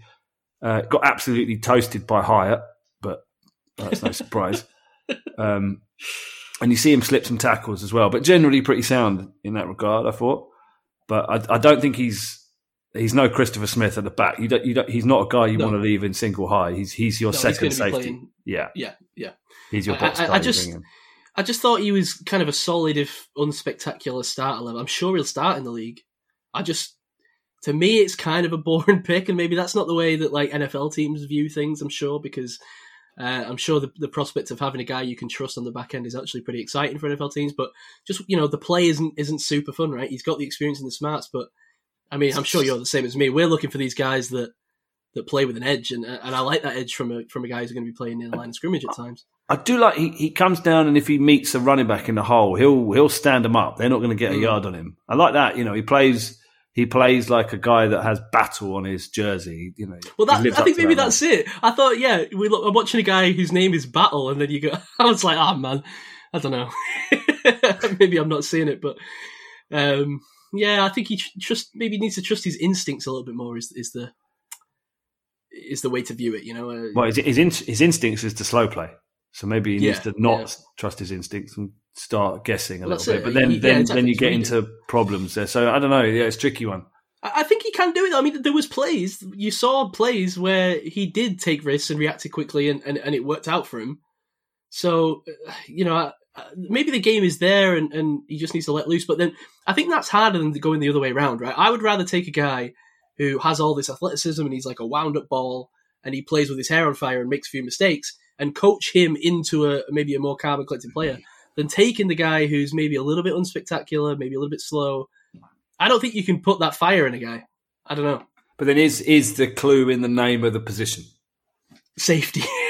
And he, he Jordan Battle plays with safety in mind. Safety. So, yeah. I don't hate it. Yeah. Yeah, maybe you're right. Yeah. Yeah. But but Jeremy Chinn he is not, you know. He's not Jeremy Chinn. No. So I don't know. I, yeah, I mean 80 I think was his level. Let me just see if it's changed in recent days since I wrote this. So he oh 71, so he's increased a little bit. So, you know, we're looking second, third round um uh, I'm sure it's a fine pick, but I, I've got to be honest. I'm going to say out. Just, just, I just wouldn't be super hyped about it. And if At I'm not 80. inter- if I'm not excited, then then why bother?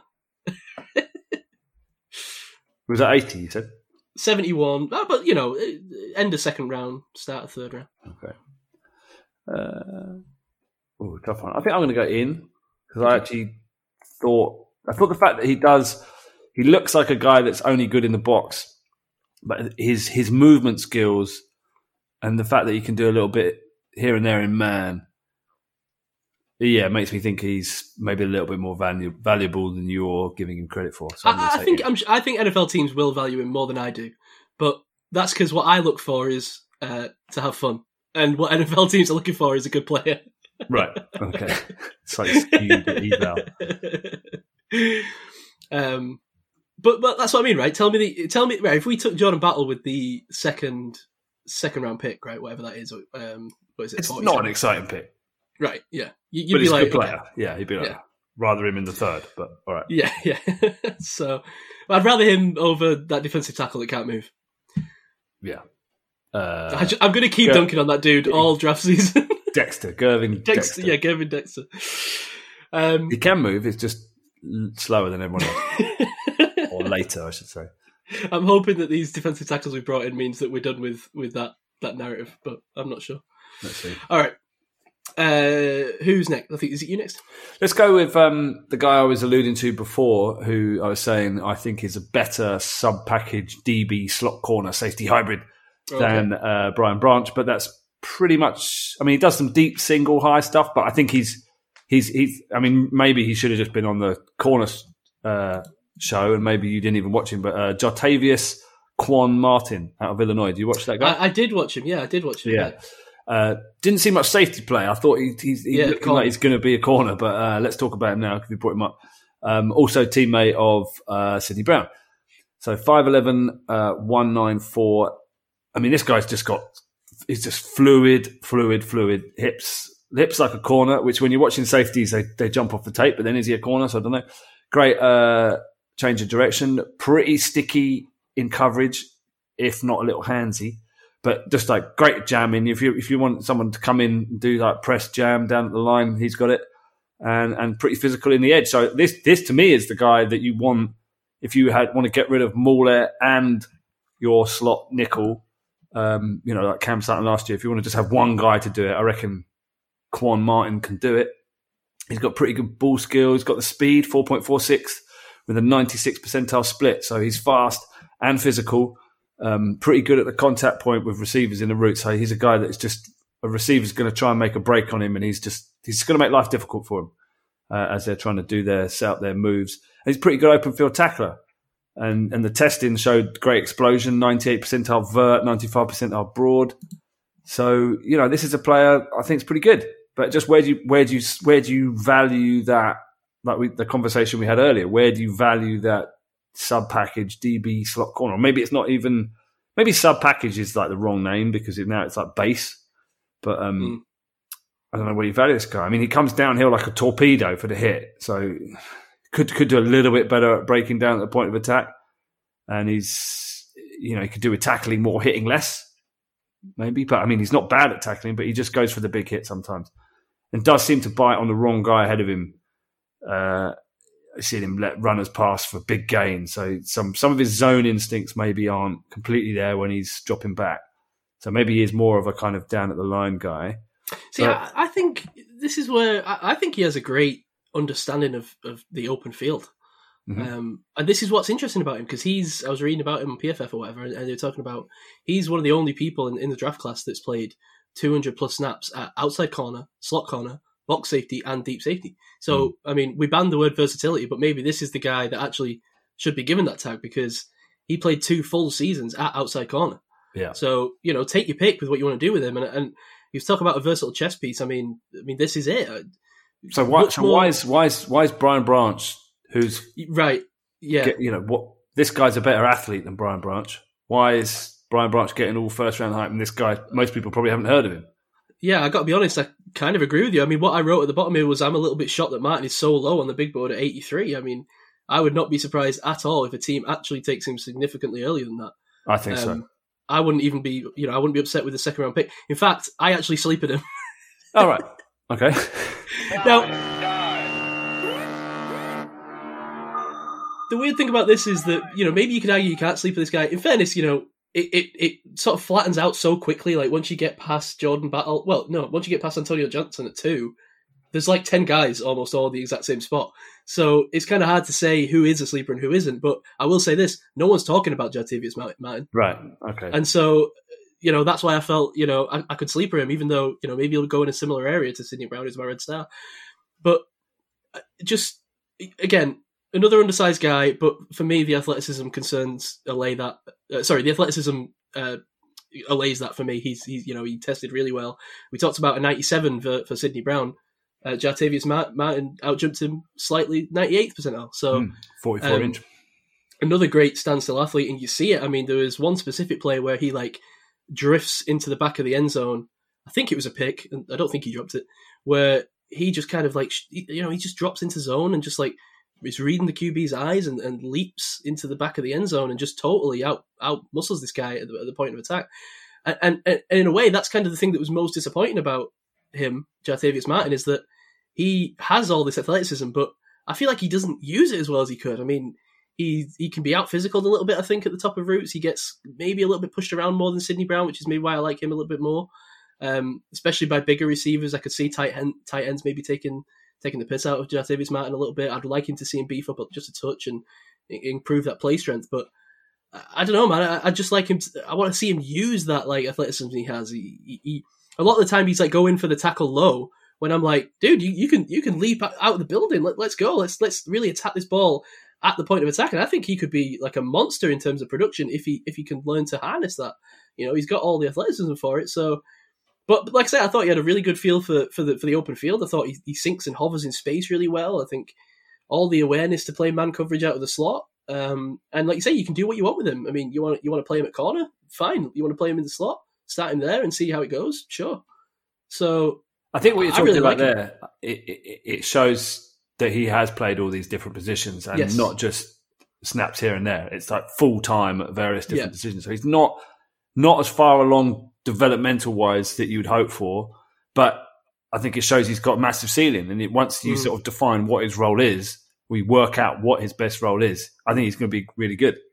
I agree. Yeah, I think he's going to outplay where he gets drafted. You know, if he gets drafted at this level, and uh, I, I, do you know what else? I thought he had great awareness. So many of these guys are just out there to make the big hit, and he certainly can do that. But I, I thought that he was showed great awareness of there was you know certain plays where you know where he's doing the kind of the sideline to sideline thing.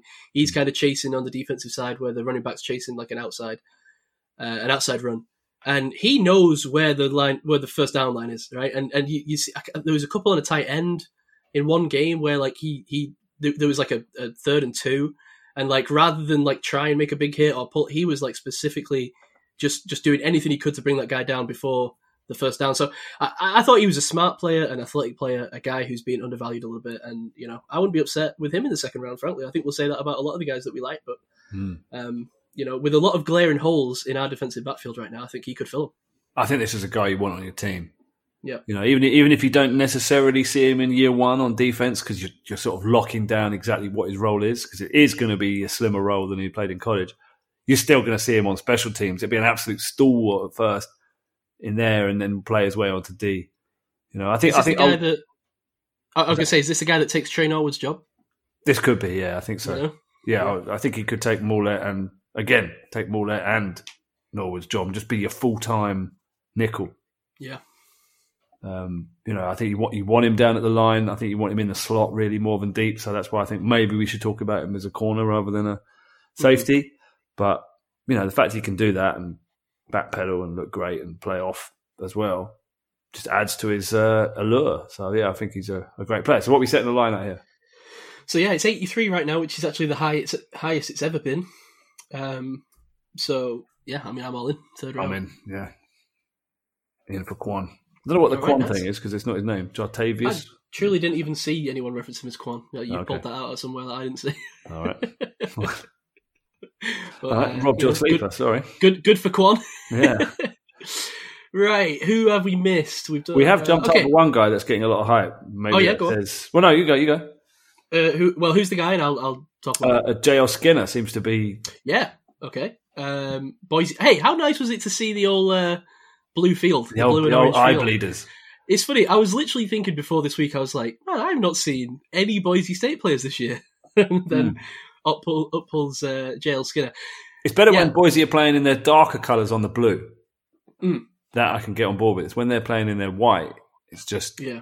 too high much. contrast. Yeah. Too much glare on the It's like screen. it's like one of the colours has gone out on your TV. it's like you've lost all the green or something. I don't know. I, I, like watching Boise State because it reminds me of watching Blue Mountain State, No. which I think I think they were basically based off, right? Because they had the same. You ever watch Blue Mountain State, No. the, the comedy? Really? We've had this before. Are you not interested in that kind of thing? Uh, Like college comedies, sort of down with this kind of thing. Uh, I don't watch a lot of comedy TV. Okay, interesting. Apologies. Interesting because I think you're quite a funny guy. I thought you'd like comedies. Not not intentionally funny, accidentally funny. yeah, maybe that's it. All right, fair enough. We won't get into that. Anyway, uh, Blue Mountain State, give it a watch. It's great. Um, JL Skinner out of Boise State, two hundred and nine pounds, six foot four. Six foot four. dun, dun, dun. That's what I've got. That's what I've got. Is that right? Yeah, that's right. Yeah, Yeah. Okay. I, thought you were saying that like, well, no, he's like five that's six foot Yeah. four. It's huge. That's what I mean, right? We we found him. We found the, the tall guy in this class. Um, but it's interesting because you'd think, okay, six foot four. Like, what position is he playing? Well, actually, he's playing kind of the same position as everyone else. Right. He's he's um, he's playing a hair on fire, run defending, strong safety dude. He's kind of tall and rangy. Um, I think the knock is that he may actually need to chill out a little bit and play a little bit more deliberately than he does right now. But you can't deny the kind of unique frame and traits, and and you wonder is he another one of these guys? You know, as we spoke about with Tanner Muse, who ends up trying to move to linebacker, right, because of the frame and the size, Mm. and what he does best. Weird frame, like weird. Six foot four, two oh nine. Sounds like he's going to be kind of semi jack. He's not. He's really lean, not. isn't he? He's really Yeah. skinny. Lanky, because yeah, I mean, Yeah. I mean, it's two hundred nine pounds. He weighs a pound less than Sydney Rounders. Yeah, all of his all of his uh, pounds are in like his arms, like his because he's got freakishly long. Is he that long? Uh, What was his? I, he, he didn't. He did weird testing as well, didn't he? It's like tiny hands, but I didn't get an arm length. J.L. Skinner Didn't run forty, State. right? Oh, he did nothing. Oh, yeah, he's got tiny hands. What- First percentile hands. Take from that what you will. Small hands, small feet. Um, but yeah, ninety eighth percentile height. So, I mean, I don't even understand how that happens. How do you get a six foot four guy with small hands than me? I don't know. Not sure. Interesting. But let's talk about the play. Um, so yeah, obviously he passes the eye test. Um, Does he he? has all the. Well, I mean, in terms of the range, maybe not in terms of the jack status, sure, but Right. I mean, you know, in terms of a guy who's going to impact the line of scrimmage, I think you can say he passes the Does eye he? test. Look, well, why do you not think so? Because I've never seen a player that looks like him playing that position. Well, okay, yeah, I hear you, but but I tell you why. I tell you why then, because he moves like he's smaller, right? That's true. he does he doesn't you know i'm not going to say he's like quite anthony richardson who i got you know really jazzed about earlier this this year but he certainly um it moves a lot better than a six foot four guy. In terms of speed and range, I don't think his change of not- direction is. That, Agreed. Yeah, he's tight hipped. Um, I worry about his coverage ability if everything isn't in front of him because he, he isn't going to be a great transition player. But but he plays in front of himself, right? I mean, he is he has you know. Uh, he's athletically gifted as a linear athlete. He's a very he's one of these long striders, right? Which you don't really we don't really talk about too often at, at this position because you know rarely do you see them. But um, I think he's he's pretty agile for a taller player. Um, not going to be as agile as a five foot eleven dude, but uh, you know, uh, it's just weird, right? Because it almost feels like he's playing out of position. yeah, Um, but as far as I'm concerned, I mean, he, he uses his long speed to come downhill. He lays some booming hits. I mean, takes a big wide tackle radius and wraps up pretty nicely. Um, apparently, he couldn't test because of a torn pec, and Oh, that actually why? might be a, yeah. Apparently, that might be the reason that he falls as well, is because he's he's had recently had a torn pec he's, while he's, training. wasn't he a track guy and he didn't run? So that's you thinking, why, Oh, really? why he Okay. run? Yeah, I think he was some kind of sprinter, two hundred meters or something. Probably a hurdler with his bloody long legs. I, I- love his game at the line of scrimmage. I think he's often the guy that's like putting the power in that, that, to make stops at the line and, and, and that kind of thing. So I, you know, he plays with his hair on fire. It's fun, but I just wish he had a different gear. I mean, he only seems to play at 110 percent, which sounds good, right? I mean, but that's great, but it's not always to his benefit, and he's sometimes a little bit fally off tackles. He's sometimes a little bit diving around. He's not quite the form guy that I would like. Um, Definitely goes in for the torpedo rather than Yes, the wrap up. Absolutely, yeah. And I also worry that at his size and, and kind of the frame that he's got, our injury is going to be a more consistent issue. You know, if he continues to play, you know, in this way, you know, he plays with his hair on fire. Is he going to sort of suffer from more injuries in his career because, you know, he just plays pretty insane for a guy that doesn't have a lot of meat on the bone. So Mm. P- it's it's funny because PFF actually thinks that his role should be in the slot, um, which is obviously what he played a lot of. For me, I mean, I don't know. I, he's got all the physicality and desire, but lacking that kind of quick acceleration and short area, you know, change of. It just feels like a weird fit to play him in that position. I mean, what would you do with him? Would we try and transition into linebacker? Literally, or- I put I struggled to see how the Steelers would use this guy. I don't know. He's sort of inconsistent with his diagnosis as well. Like there's plays where he does a really good job following the quarterback's eyes and not overplaying and not, you know, not getting dragged around by the QB, just waiting for the actual decision to be made. But then there's other times where he does overplay and you see some bad angles. So that doesn't make sense. So you're like, what, what's going on here? I think sometimes he, get, he gets blocked out of the out of the play too easily. Around, you know, he's not that kind of like around the line of scrimmage dominator.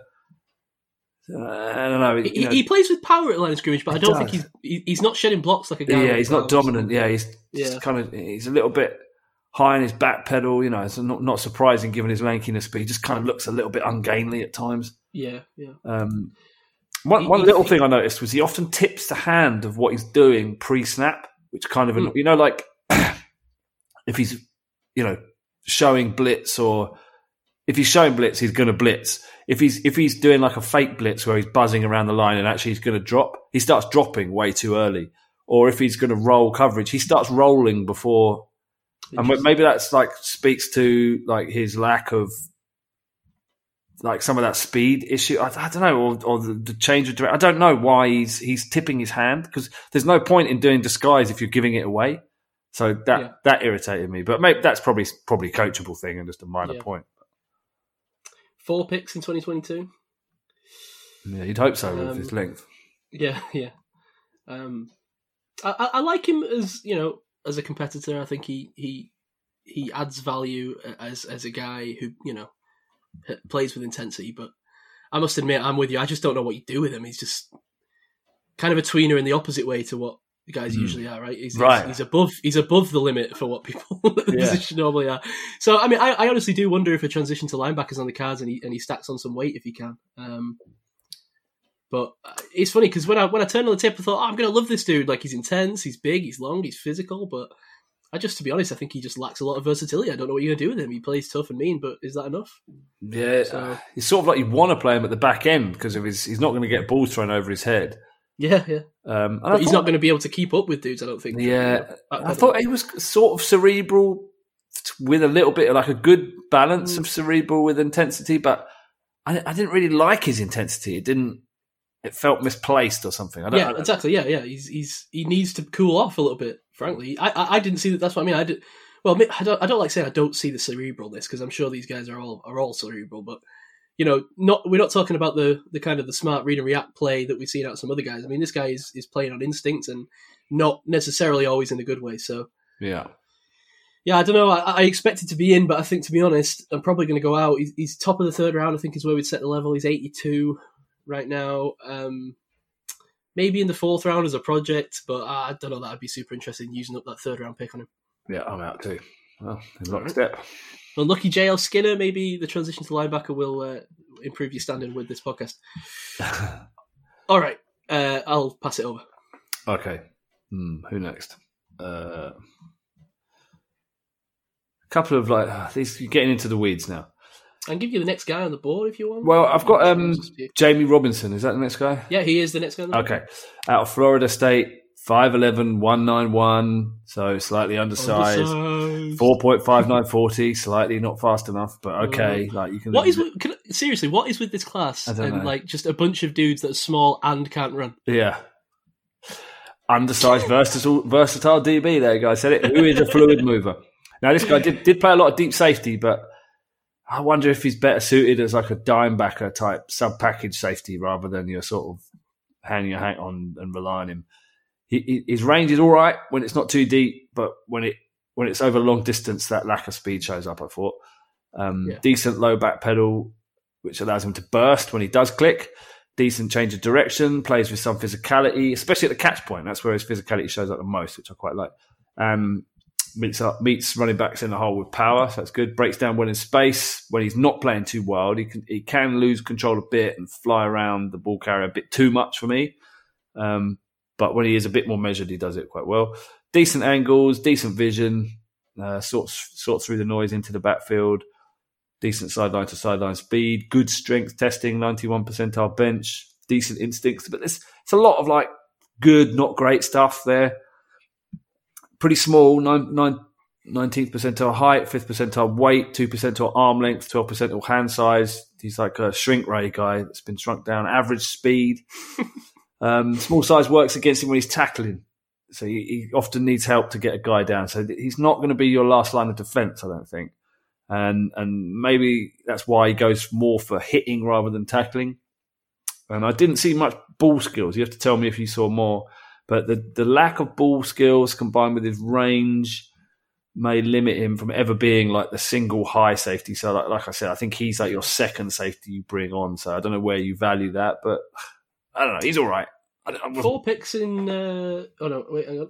I'm not looking at the right. Yeah, four picks in 2021. right. One last year, so well, at least some production flash. But let me ask you a question: Do you think that I'm going to like? Is it Jamie Robinson? I think it's Jamie. yeah, it probably is, right? But I'm going to stick with Jamie. Do you think that I like Jamie Robinson? No. ah, no, I thought you. I thought you'd say yeah. Oh. Um, I'm going to tell you everything you need to know, right? Because I hear, I hear what you're saying. I hear what you're saying. Go. Uh, look at his little his little spider chart, right, on Mock Draftable. Everything's poor. Everything's poor. All the testing's poor. But what isn't poor? The bench press. My boy Strong. Um, this this dude, man, like I hear everything you're saying, and there's a ton of concerns here. I, I think. Let me tell you where I think this guy fits before I get into his His, play. his spider is like a shard of ice, Yeah. like an icicle. yeah. It's uh, it's it's a stalagmite drop Yeah. thingy from a cave. Oh, I need, remind me to tell you about the uh, when I ventured into a cave recently. By the way, I forgot to Okay, yeah. Oh, yeah, I need to. Um, so I could see him falling, obviously, because I mean, lim- very limited athletically, like you said, and size concerns, and doesn't have maybe the play that some of the guys that we spoke about earlier do. So I, I can see him really dropping. I, I really can. And, and if he does, I got to be honest, I'd be interested because uh, if we miss out on taking that nickel guy, right, who maybe is going to be that pure upgrade over Maulet, I think this is a guy who can come in and compete for that exact role. I think he can. He can. ho- You hope that he, he can hold up in coverage enough and, and not just become another Arthur Maulet. But I, I think he could maybe just beat him out and be a slight upgrade over him because he, to me, he's a little bit. I mean, he's an urgent downhill run defender. He's violent and relentless as a tackle. He's, he's just lacking in all those areas. Lacks length, lacks size, lacks speed. Um, but he- I mean, he plays so well coming downhill. I think he's a stout run defender. He's he's aggressive and violent tackler. He, he imposes his will at the line of scrimmage for me. I mean, especially these short yardage um, like downs. You know, like third and one, you've got like the really stacked line, um, the jumbo package. he's often the guy who's just piling over the top of everyone and, and forcing that runner back. And um, he plays. I think I think he plays with a little bit more speed than his testing might suggest. He's certainly not fast, and he's going to get beat with long speed, sure. But you know, you play him in that role that Arthur Maulet plays. He's not fast either. So um, I'd rather see him in the- well. Sorry, I'd rather see him Go in. You know when they had the Steelers playing Rob Spillane as a dime backer. Mhm. I'd rather Yeah. I'd rather him that role. I think Sure, rather than he could do that. Yeah, Yeah. I mean, he's got the he's got the. I mean, he'd probably do a better job than uh, than Spillane did in coverage. So why not? yeah. Um, so you know, sure, he's another undersized dude with poor athletic testing. The length is especially poor, and, and it's very troubling. You know, he's got arm length under thirty inches, which is is really rough, and probably why the Steelers won't be interested. But I mean, he's not the guy who's going to fight through blocks, sure, but I think he just plays with so with, with so much oomph in his pants. You know, as a lot of these guys have. But he was one of the ones that really stood out to me. I think, along with Sydney Brown, I thought he really did play. Oh really? Oh, that's interesting. Yeah, I, I did. Yeah, I thought I thought he played with a little bit extra, and, and I enjoyed the tape. Um, so I, I think he will. He, he is relentless, man. I think he will make plays purely with tenacity on the football field. I mean, did you see some of his blitzing? Yeah. You know, I mean, you can see right. He can't change direction like super well, but once he gets going, but once once he like loads up and gets in the backfield, I mean, I think QBs are pretty scared of this dude. yeah, Um, I don't know how much weight to put on that. Really, I mean, that's a, when, an, an unblocked, you know, schemed open blitzer. I kind of just put that Oh. put that down Just as a. Put a dagger through my heart, man. You know what I mean? Though I just put that down as well. He's not. You know, he's, he's not. He's not getting around the edge, is he? He's not like dipping Yeah, and ripping. yeah, he's yeah. just unblocked and running really fast at a man who's trying to get away from him. Fair enough. I mean, yeah, he runs really fast, but I don't know. but not fast enough. I don't know, man. I just, I really did think he played with a bit of tenacity, and sometimes, you know, in the back end, that's all it takes uh, to impress me. And so I, I'm going to say in. I just, I just like the cut of his jib. I think he's going to fall. Is the other thing. I think you know, if we could get back into the fifth, maybe that's where we, we, we end up finding a guy like this. I actually think his um, what's his number? Ninety two. I think that's a little bit higher than we That's a bit rich for me. Yeah, I mean, what's ninety two? Is that so third? It's around the third, fourth turn, isn't it? Consensus third, draft fourth pick, is it? probably a third round. Cons- oh, actually, I've got the list here, so I don't know why I don't just look. Uh, Ninety-two puts him, yeah, at the one of the uh, thingy picks in in the third round, com- Mm, compensatory com- picks. Uh, I, I'm I gonna really would not be surprised. now. Yeah, I, I would not be surprised if he fell. To be honest, I really don't see him going that high. We'll see what happens, but I'm going to say in. I, I like the cut of his jib. In at 92. Yeah, screw it. J- Big talk. Jamie Robinson. Real Let's go. talk. Jammy. That's going to be one of those ones that comes back to bite me, man, with, with the hope he athletic can, uh, testing and the size. Let's hope he can jammy. It's more just because I think he's got a role to fill for, for the Steelers. I prefer it in the fifth, I gotta be honest, but Mm. Is he not like another Anton Brooks character that just disappears? no, Anton Brooks was well, yeah, maybe. Dave's boy. Uh, listen, Arthur Maulet, it's been nice having you. You're out, brother. It's What, what, what, what it's has Arthur. Maulet done wrong to get Jamie Robinson is here. to get kicked off the roster every week? Uh, I don't know. It's probably more fun just poking you about True. it Yeah, it hurts. than more than anything. But uh, I don't know. Arthur Maulet, he's not moving the needle for me. All right. Which one of these jabronis do you want to get onto next then? yeah, we are kind of in jabroni territory here, aren't we? Um, is there anyone I am into from this point on? I've not got many left. I think I've only got a couple left.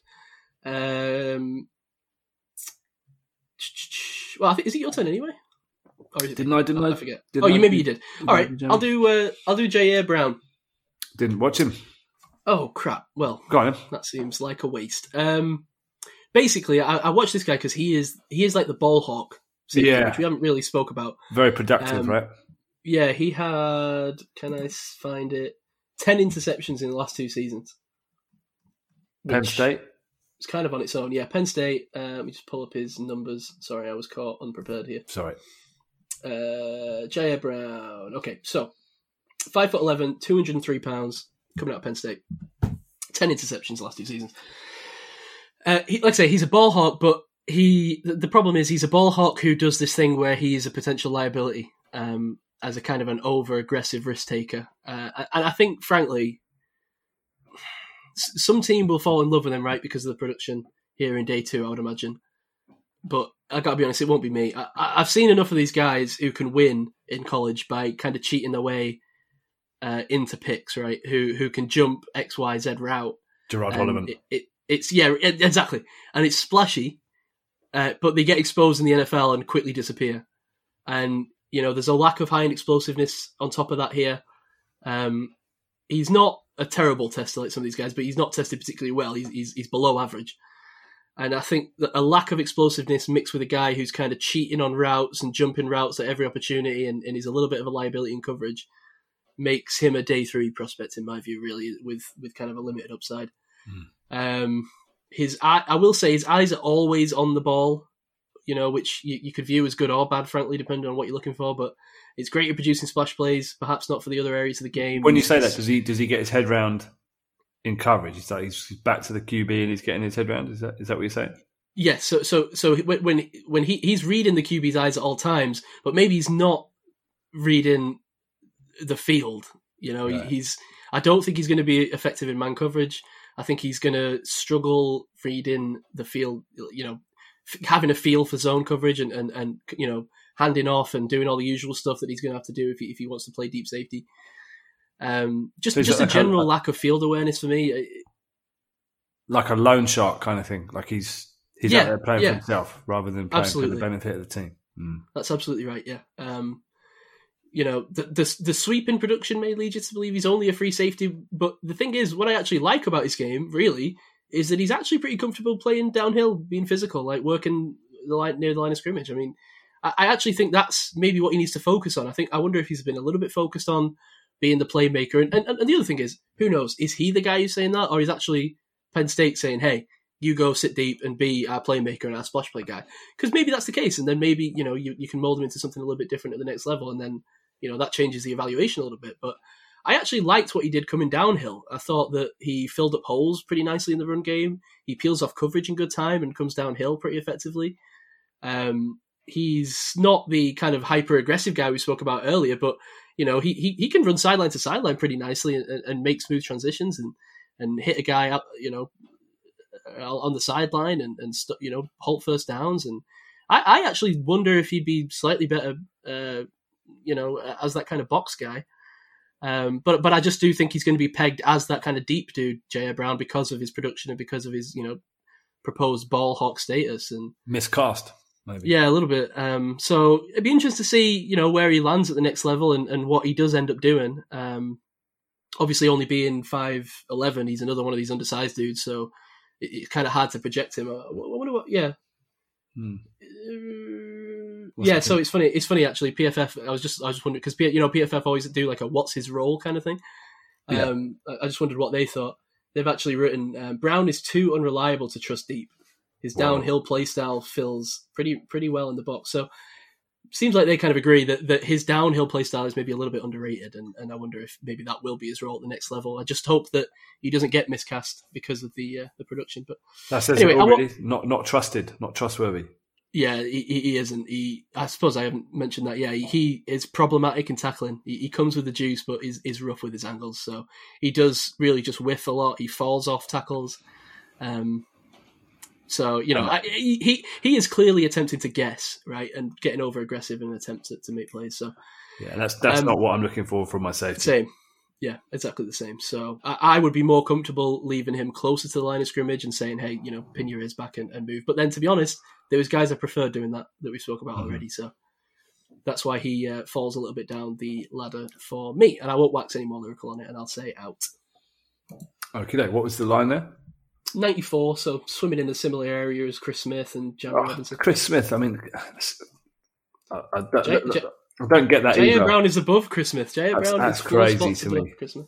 Chris Smith should be like second or third safety on this list. I think. Y- You know how this goes, though. Like, you know, we, we use not draftable, but you know, there's a lot of people being put into this not draftable mix. I mean, you know, you could see a reality where Chris Smith gets drafted two rounds ahead of J.A. Brown. You know, you just never know how the draft's going to go in reality. Okay, I've got a few more guys. How many? How many more have you got?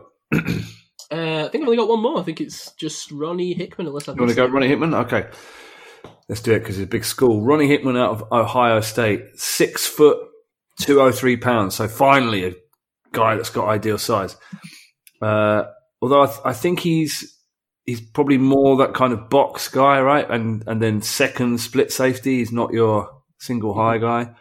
good size, good frame, good mover, decent low hip back pedal. But he's got a bit of an aggressive downhill style, which I quite liked. But he's a good wrap up tackler when he's in the right spot. Um, can deliver a big hit. Thought he was good in coverage. I thought he had ball skills, good timing, undercutting routes, decent range. Diagnosis is good, and okay speed. So I was thinking, hey, hang on a minute, this guy's really good. He's got a good program. He's playing well. But then it's the overcommitting. They're just Yeah. regularly overplaying, and you see him getting stuck in the mud and tackle whiffs, and then you combine that with injury history, and I see why he's not up there with some of these other high guys. But I think there's potential here, but just you need to get to the bottom of what what is that overplay? What is that? What do you think? Well, we've taken a massive leap here because he's 198 on the big board, and the reason that I chose him because I asked you right just to see you know which guys you'd watch that I hadn't, and uh, I had time to do one more, so I was like, okay, I ended up choosing Hickman because he was the highest rated on PFF Sport, so I was like, okay, why are they into this dude? And I think a lot of it is probably the prototypical size and frame, right? I mean, he has got he's he's tied his shoelaces standing up, Gav. Mike 30 33 inch arms, um, well built, you know, and we haven't seen a lot of that in the guys that we spoke about. yeah, So- he's a bit so thicker, that- isn't he? yeah, that is exciting to see. Um, I agree. Too many missed tackles, middle, and, and his tackling grade is troubling. I mean, PFF have given him a 62, Yikes! which is pretty rough compared to basically everyone else we spoke about. Um, and that's his main knock. And he plays a little bit wild at times. You know, not as much as some of the other guys we spoke about, but um, in my opinion, but um, you know, he does. He, he, he is playing a little bit um, w- without a polished technique, I guess you would say. He's, he's, but he's a young guy, right? I mean, he's he's 21. Um, his his highlight reel tackles, man. I mean, show great power, great form, but I think he just struggles to get in the right position at times. I think he um, needs to put his body through the man a little bit more instead of find himself. uh, Effectively, what I'm saying is, I think he's a good tackler, but he's just not in the position to make good tackles. right. He, yeah. He's kind of finding himself lurching out. He's reaching out. He's he's he's diving for dudes because he's found himself maybe a yard to the right or left of where the guys ended up, and that's a reaction thing. And, and you kind of are hoping that that comes with time because he's a younger dude. Um, but you know, I, I think he needs to be cleaned up a bit. But you know, a guy with room to grow in the NFL, NFL technique can hopefully be drilled into him. Um, his he he's a powerful player. I think he's comfortable around the line of scrimmage. He likes to get involved in the mess. He, he, he- on short runs. I've said this about a few guys, but you know he's got he's he's a guy who's providing that extra bit of impact. He he Yeah. his his approach to the passing game I think is similar. What, what do you think of his his uh, his play in space? Because I thought he was pretty adept at disrupting uh, guys. Not so much at the, pa- the the the catch point, but he was a power hitter at disrupting and, and sort of knocking the ball loose when guys were going up to get Hmm. it, which seemed to be his game. Oh, it's physicality. Yeah, uh, yeah, he can knock a ball out. I think what we're saying here is positioning. His positioning isn't great, Yes. Yeah. and I'm not sure I want to draft a safety who doesn't have that. Just at least I, I average don't mind position. that though. I don't mind that uh, where he is. You know, if we're talking, we're getting into the later rounds here in day three. Uh, Well, if you're talking know, I mean- about special teams and you're talking about yeah, yeah. depth, fine. Yeah, Yeah, But I mean, I, I think you know he's 21. I mean, the dude's got some time to, in my opinion, to to to grow into the technique a little bit. I don't think he's like that far away. I don't know if it's technique though. I think it's there's a mental thing going on here. Okay. He's overplaying to compensate for his seeing it a bit late, and I don't think he'll ever Right. overcome that. I don't know. Hmm. I'm not high on him. What? Uh, what? What's the What's the line? Fifth round. I mean, I mean, if you've got 198. I mean, no one else to that? draft. Yeah, why not? Where are we?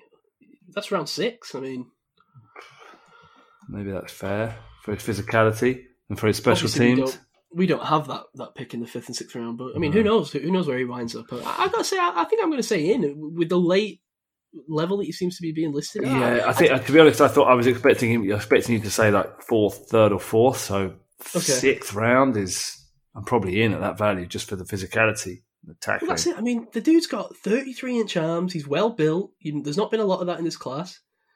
You know, I wonder if that maybe pushes him up a little bit, and someone is interested in in him as a project. And I, I I really did. Obviously, his you know his tackle angles were a major issue and whatever, but in coverage, I kind of liked his approach. You know, like he's coming downhill, he, he's jerking balls free with, with with big hits as guys get into the air. He's playing pretty aggressively, and you know, I, don't know, I, I, kind of liked his play. Round six, I mean, you, you're looking for a special teamer. He's definitely going to give you some juice He's on gonna- special yeah. teams. So I'll say Absolutely, yeah. special yeah. teams at round six. All right. So is that you out? Yeah. Um, sorry, just before we move on from Hickman, I just thought, Oh. seeing as so because they've got him at one nine eight, PFF has him at one oh four, which is obviously significantly higher. Just wondered if I could see why. What do they think? Uh, talking about versatile safety, played a lot of roles. Hmm. Talking about him play. Oh, he's played uh, 707 snaps in the box, 464 deep, and 303 from the slot. So has spent a lot of time in different areas as well. That's worth pointing out, I suppose.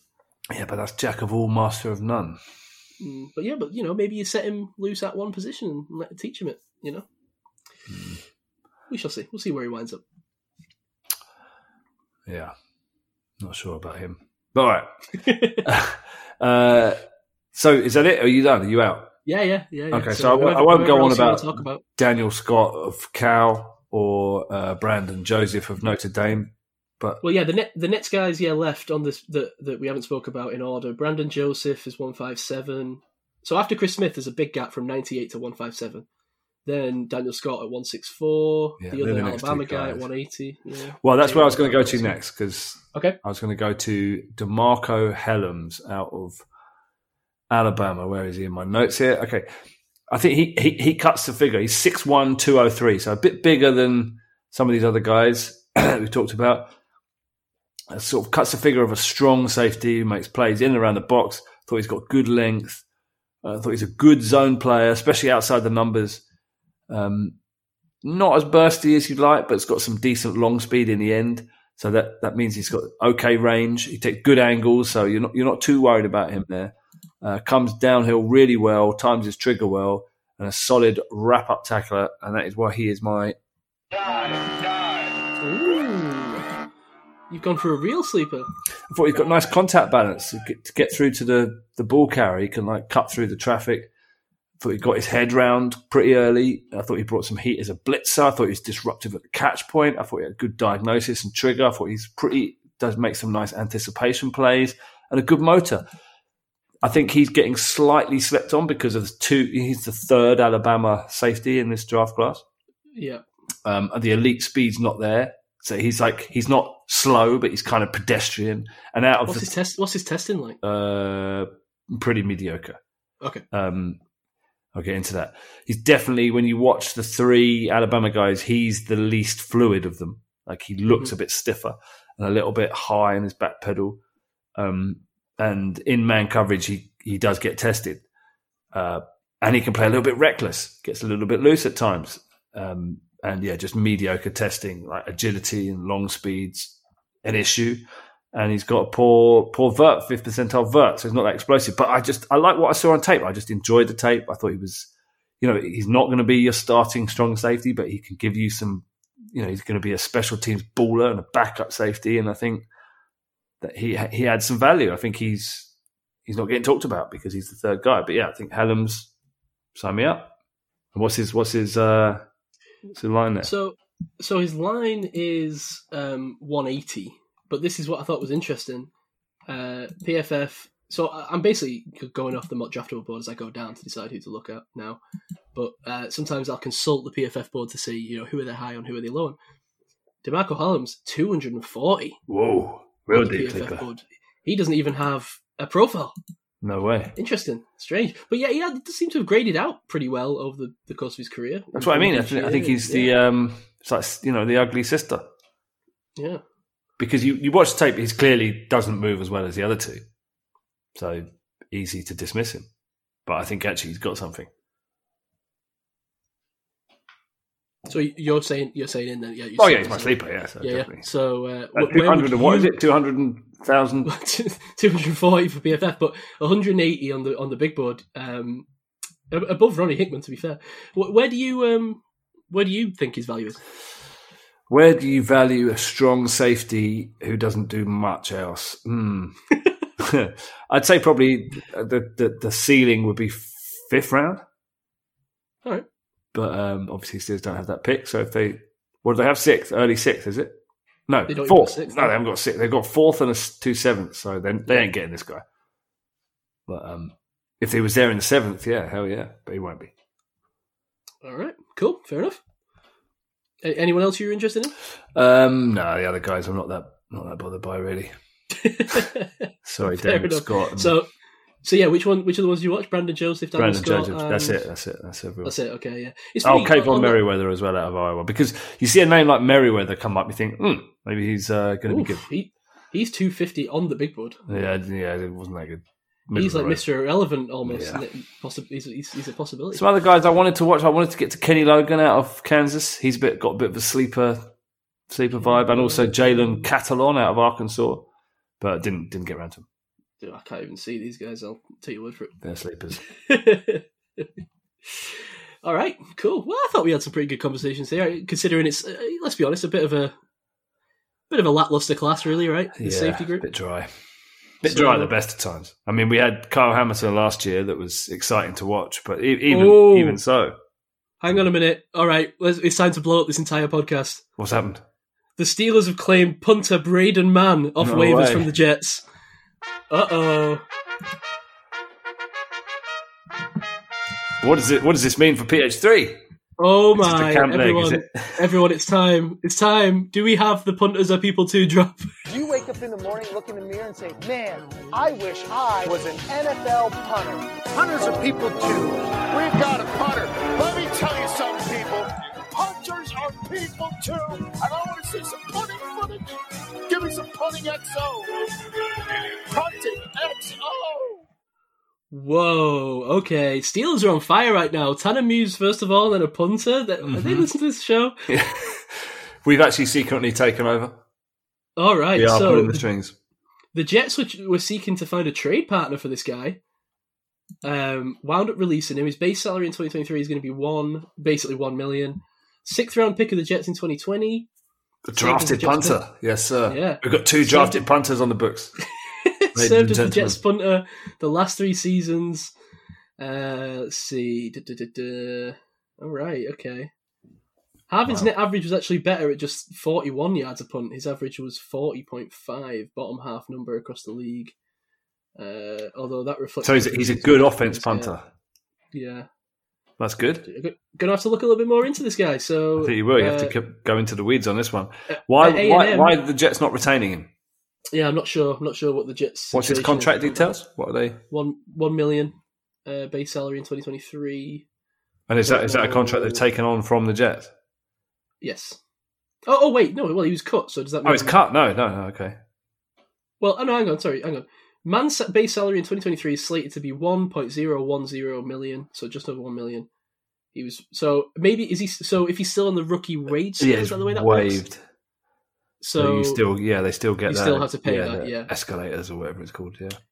Uh, do just looking through. Um, so that'll be an interesting battle. It looks like PH3 and Braden Mann. PH3 got to be reeling from this move. Who are you rooting for? Yeah, earthquake in PH3 Towers Uh, right now. He's yeah, that's just him getting out of bed.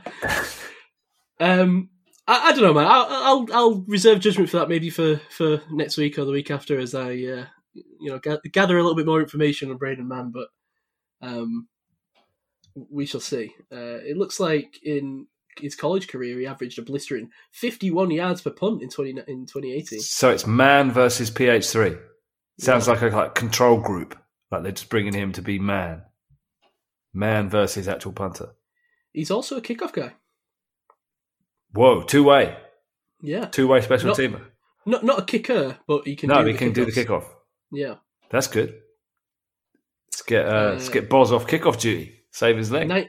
Ninety percent touchback rate in 2022. Lost the bulk of these duties to Greg Zuerlein eventually, but he's regarded as having a big leg. All right, well, that's interesting. That's interesting. Bit of a baby face too. Don't know if you've checked him out. I have not. I am now. Looks a bit look, looks a bit like a discount Tom Holland.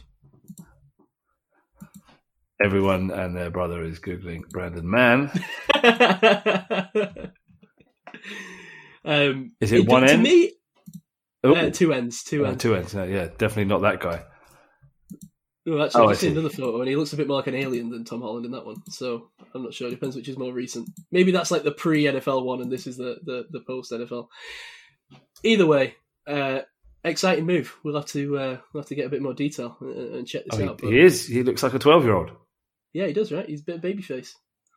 I, I got to be honest, just from the photos, I don't think him and PH3 are going to be best mates. No, they're So not going we'll to get see. on. The vibe check already is. this it's going to be interesting. he, he looks like he'd hang out better with uh, Zach Wilson than PH3 Oh, come on now. That's just because of the Jets uniform. at the Cougar at the Cougar party. They're cleaning up. I think PH3's may, maybe got some uh, Cougar blood in him. I could see that. We all remember the draft day uh, video he made. Did that we? has to be attracting some Cougars. You don't remember that? No. He got drafted, and then there was like a video release where he was like driving some sports car inside a sports stadium and getting out, and he like, you don't remember this? No. Oh, dude, that was fun. That was part of the heat. The listeners remember. I'm going deep on Brandon Mann here. I need to pull my head out of the weeds here. hey, I tell you what though, that's gonna be a, that's gonna be fun, man. That's gonna be a fun thing to track through training camp. That, that'd be nice. A nice little storyline for us there. Nice little camp battle. We'll have to yeah keep track on uh, the the Man v Harvin battle. Only twenty five years old, man. We could, we could we could this could be our punter for the next ten years. Who knows? Let's see. I say there's a picture of him. Is that him or is that someone else? Hang on. oh no, that's someone else. I was saying it looks like he's rocked up, but that's that's a, a their kicker called Amendola who's rocked up. It's not a random man. Anyway, um, shall we cut back to 2020 and listen to our very hopscotch eval of Tanner Muse? Absolutely, let's do it. Here we go. So, yeah, it's- I don't think we were quite as well. Draw your own conclusions. Here we are. Um, the other guy that I really, really like, and I think he's he's probably a later rounds guy. I don't know if he's sixth round, maybe. I don't know. He's he's he's probably so. more of a kind of yeah. He's more of a kind of. oh, Do you like this guy? Yeah. He's more of a kind of converted. Um, he could be converted to a to a linebacker. You know, a cover two hybrid. Um, Tanner Muse, man, the, the other guy that played for Clemson. I mean, this guy. This is the Steelers guy. This is a Steelers guy, right? I mean, just an absolute bruiser. Yeah. I mean, what do you? Just, you uh, it sounds just- like sounds like you're raring to go, Si. So yeah, this, this. Well, I, I started watching this dude because you uh, mentioned him um, earlier t- uh, today, actually, um, because I, he wasn't on my radar. But but yeah, I mean, this, this guy's violent. I mean, I, I, I'm sensing a trend, right? I mean, I like Zach Moss. Uh, the running backs because he was violent. Uh, no, I like this dude because he's violent. But yeah, but I'm also interested. You would have loved 80s NFL, Yeah, man. He's yeah, I know.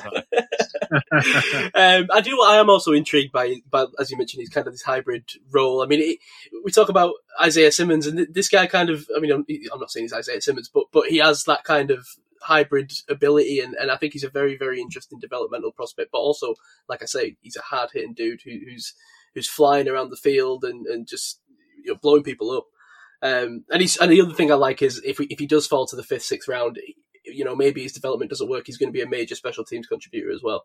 Absolutely. So I mean, the size and the speed again. He's 6'2", 227 and 4'4", 140. I mean, they're rare, rare size Yeah. and speed. Yeah, absolutely. I mean, that's why I was a little bit surprised when you mentioned him that he wasn't getting a little bit more buzz. Well, I, I, there were some I people saying he, he had a little bit a lack of quickness, but he's fast. I mean, he, he's a speedy dude. I didn't see too much of it. burst, I mean, he breaks into the backfield and blows people up. I mean, Yeah. it's like watching Troy almost. Um, Um, so just, I've got here your uh, Yes, your yeah. draft guide you sent just to find some knocks on uh, Tanner Muse. He's got um, stiff hips and lacks the functional transition skills to redirect versus NFL route runners. You can tell this is written by a professional rather than us. That's kind of amateur, just spurting out superlatives.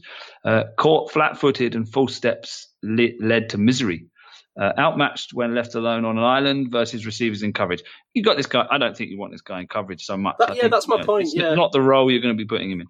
Too easily manipulated and late to react to throws over the top. Okay, so he's not a deep safety.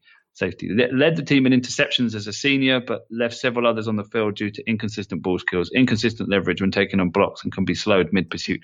That feels very nitpicky to me. I don't know about you. Yeah, yeah. No, I agree. For, I think, for, for a guy you're going to get later rounds anyway. yeah. Cut to Raiders taking him in the third round. All right. Well, we, we liked him. We did like him. in. I think we're Yeah, ahead of the curve we were here. high on him. Yeah. well, that's fair enough. I mean, it speaks to it speaks to the fact we had no negatives and we had to like turn to a scouting report to find some. Like, maybe that's that. Maybe that says more about where we were. That's growth. ago. That Yeah. shows growth. Yeah. We also sounded so young and vibrant then. Did we? I don't know. I don't, do, do we feel? Do we? Do we sound a bit more weathered now? a bit like tired, years beaten later. down. Yeah, yeah. I don't know. You tell me, listener. I don't know. Yeah. Are you still listening? If you are, comment and tell us if we are. Do we need to inject some energy back in? Do we need some young blood into this podcast? Is Si now Oh, old? think? Oh no, know. maybe that's it. I, I thought No, that's what maybe. Ketz was, but where is he? I don't know. He's, he- he's aged in the uh, year and a half he's done the show. Um, do you know what else brought a smile to my face though? Richie's little giggle at the start. I know. I, wish you could. I really wish we could have got Rich more involved this draft season. It's been a shame. I think he's been sorely missed. Um, Yeah. we, we we should have done a better job of that, uh, accommodating his schedule really. But well, it's it- tough. it's- isn't? He's got a it's tough, man. He, And- he, he's got a lot going on, and we, you know, we, it's hard. It's once you've started in a certain schedule, it's hard to move it because it takes so long to watch these. games. Yeah, and I also feel like Rich's is like expertise is is the uh, in season game analysis. I think that's where he Oof, shines. wow, Rich taking a shot there. At the Is that a shot? No, that's a compliment. Wow, I, I, there was me saying I felt we missed Rich, and what No, I, I think we was, we always you this said. Rich was useless. no, the- the no, draft. no. I was saying we, we, we miss Rich at every every episode, but I'm just saying he what he does. If like if if like you said, okay, we can only have Rich for in game, in season, draft season, or off season. I'd say in season is where I would. Well, all right. I'd say Rich is. I'd say that's where he brings the most juice because he sees things that we don't see. Because watching games is what he does. Well, I think that you know Rich sees things in all aspects. Uh, Absolutely. I mean- if you if you only value him during the season, then that that that be You're, your. you're uh, trying to stir the pot here in a way that isn't fair. That's not what I was saying. I was just saying if I was going to press Rich to like you must do this show, it would be after watching a game. Yeah. All right. You know, we've got other people. I, I'm just. I, I can just picture coming. the. I can just picture the meme of Rich, you know, the office thing where Ryan is like writing down a little thing in his book, like looking up at the looking up at the camera. That's Rich right now listening to this show. taking receipts. Yeah. yeah. Oh, What by the way, have you seen? I, I Oh, don't know. You probably haven't seen this because this is like deep in my um my t- Twitter like sub. Not even on a timeline somewhere, but there's there's been a bit of a like resurgence. You know, the guy that's been taking receipts about my wide wide, re- wide receiver rankings Oh, last yeah, year. I remember this. I remember this narrative. Yeah. this guy, someone else has come back taking receipts on the guy's takes in my comments. So now I've got, now I've got two guys going at each other about because the, the guy was like criticizing me for having Christian Watson and Chris Olave over Garrett Wilson, right? I, I ejected okay. Garrett. I, I, admittedly, I had Alec Pearson over Garrett Wilson, which was possibly a bad take, but now people are coming at him for criticizing me for saying that Christian Watson and Chris Olave are better than Garrett Wilson. So I'm just sitting back and, in, you know, I'm like a pure spectator. Now it's not me taking the heat. It's it's the guy that was attacking me taking heat. This is great. I, I, who are these people that search have no through year old tweets? Because they're out there. They're I weird know, but people. I, I, I kind of wish there was more of them. To be honest, let's. Uh, I like engaging in these stupid arguments online. like Twitter archaeologists going through finding what you said a year ago and arguing with people in your comments. That's weird. Don't do that, guys. It is. Why are you It doing is, that? It is, but it's funny. It is funny. are, are these be- are these basement dwellers? Who are these people? Almost certainly. I mean, I, I was shocked when this guy resurfaced halfway through the season, going, "How's that? How's that Garrett Wilson take turning out?" I was like, "I'd forgotten that Garrett Wilson take. Thanks, thanks for highlighting this." But now someone's come after him. I hope you went back to him and said, "How's that Christian Watson take?" going No, I'm, I'm leaving it. I'm, I'm going to be the bigger man, magnanimous to the end. Magnanimous. Yeah, I'm going to forget about it. I'm just going to enjoy it. It's all passing by I- my I- window. In fairness, your Garrett Wilson takes were always a bit strange. I just, I just didn't love him. I know, but yeah, but it, Well, you know, we we've all got we've all got, we've all got our, our strange take guys. Yeah, he he is my strange take guy, and I, I admit that. But I just didn't, I didn't see what was special about him, and he's proven me wrong with every every game. So what are you going to do? But then you know, It's good. it's good of you to be the bigger man than uh, uh, you know in this situation. I'm not saying I'm the bigger man, but the more I comment on that, the more it jumps up my timeline, the more people will see my bad takes. So I'm just going to leave it. We, we've had plenty of bad takes. There's been worse takes. I'm I'm, I'm certain. Um, probably on this show. Yeah, So, we don't we don't get much heat actually, do we? Yeah, We don't get too we don't think, get too I much think the flack. listeners are pretty. You know, the listeners are pretty on board with us, and there's probably not many people listening that are out there to you know stare. Yeah, if you hate us, you don't really listen to the podcast. Yeah, yeah, probably. I mean, hey, listen, you know, if you're a regular listener, then uh, feel free to to question us, Sh- shoot back at us. You know, Yeah, we're just fans. We're, we're, we're nobodies, man. Just come come at us, and we will uh, we'll shoot back. defend ourselves. Yeah. on this show probably. There have been, I, I, I don't know. It's nice that like these things happen few and far between though, because when they do happen, you know, I think about the Bengals Heat when that's got you know pretty pretty hot in the past, and you know Brian. We all remember Or Brian. Brian, Oh, four three five seven two Doc, one. yeah, Doc Worker in, in Pittsburgh. Um, you know, th- these things stick out in the memory banks because they are few and far between. And, Oh, that was a good day, Brian, wasn't it? I remember that. yeah, it was. That was fun. Oh, where is Brian now? Who knows? Working in a Washed, washed up on the banks of the Three Yeah, Rivers. drink, drinking heavily in some Pittsburgh bar God bless. when he God lost bless. his got fired from his factory his steel factory job. Oh, What happens if you get fired from a factory job? Are you, are you still as much of a Steelers fan as if you never had a factory job? I don't know. I don't know. I don't know if you can be a Steelers fan if you don't specifically work in the factory Well, across that, the road. that from the was his line. But Yeah. what do we know? All right, well, uh, anything else to uh, witter on about today before we let the go? I don't think so. No. All Everyone's right, probably well, bored of us now. I don't doubt it. We'll be back next week. Uh, we managed to fill out a two-hour show with just the two of us. I think this is some classic uh, old school. Just just missing Dave really for the old school uh, Yeah. UKSP content. old here. vibe. I remember we used to do a two man show. It would feel a bit like oh, a bit a bit awkward, but no, it's fine. This is just normal. Yeah, yeah. I'm not. Yeah, it doesn't worry me anymore. we don't need those other guys. We can sack them. You think we can just No. me and you just take, go it alone? Well, maybe. I mean, you've already discounted Rich's impact, so you might oh, as well Oh, do the rest now. of them. Rich, Do you wanna go Rich- each Rich one is of them like and that say little, what's wrong like, with them little all? bit of stardust that we get occasionally. Oh. no, What were you going to say about Mike? You had a Mike take earlier, and then you, you dropped off that. No, had no take, no takes on Mike. I just hope he's back for corners. We need, we need all the help we can get for corners next week, and it's a position where the Steelers are probably going to take one early. So don't leave it up to me and Si, Mike. Come on. All right, um, yeah, corners next week, and then that's the last week before the draft, and then the week of the draft. So I think the draft is on Thursday, right? And then uh, the week of the draft, if you're free, Gav, we'll try and do Mm. The the full seven round mock draft as we are wanting to do. I'm keeping my, my schedule free so we can do all Yes. kinds of stuff. We'll do the rookie game. We're going to get hopefully get Mark Hansen back in for that because he's done the full class, um, and Mike if he wants to. Uh, so we'll do the rookie game. That'll be fun. Draft draft a, draft a team of rookies. That's always good. It's You always can all vote on that, and no doubt my team will be the best for the third year in a row. Don't- it- uh, I don't know about that. It is it is one of my more favourite shows, but it doesn't it doesn't get the, the numbers that we, we No, I don't yeah. know why. Maybe it's just because like the short lead up time to the draft. That's kind of why I was hoping to do it a week ahead this year, but we didn't end up being able to. What we do it. can do, I suppose we could. Uh, We got to do this. The trouble is, we got to do the corners first, really. So we could do it straight after the corner show. I don't know. oh, Maybe. that might be tough. That might Maybe. Be tough. maybe maybe on the weekend or if people are free or and I think at the very latest the Monday of draft week. I would like to do it. I don't want to do it Yeah. any later than that, really. Yeah, And uh, we'll do the mock draft and the rookie game probably on the same night. So and we'll do the the video mock again, so you can follow Yes. the board along on YouTube. Yeah.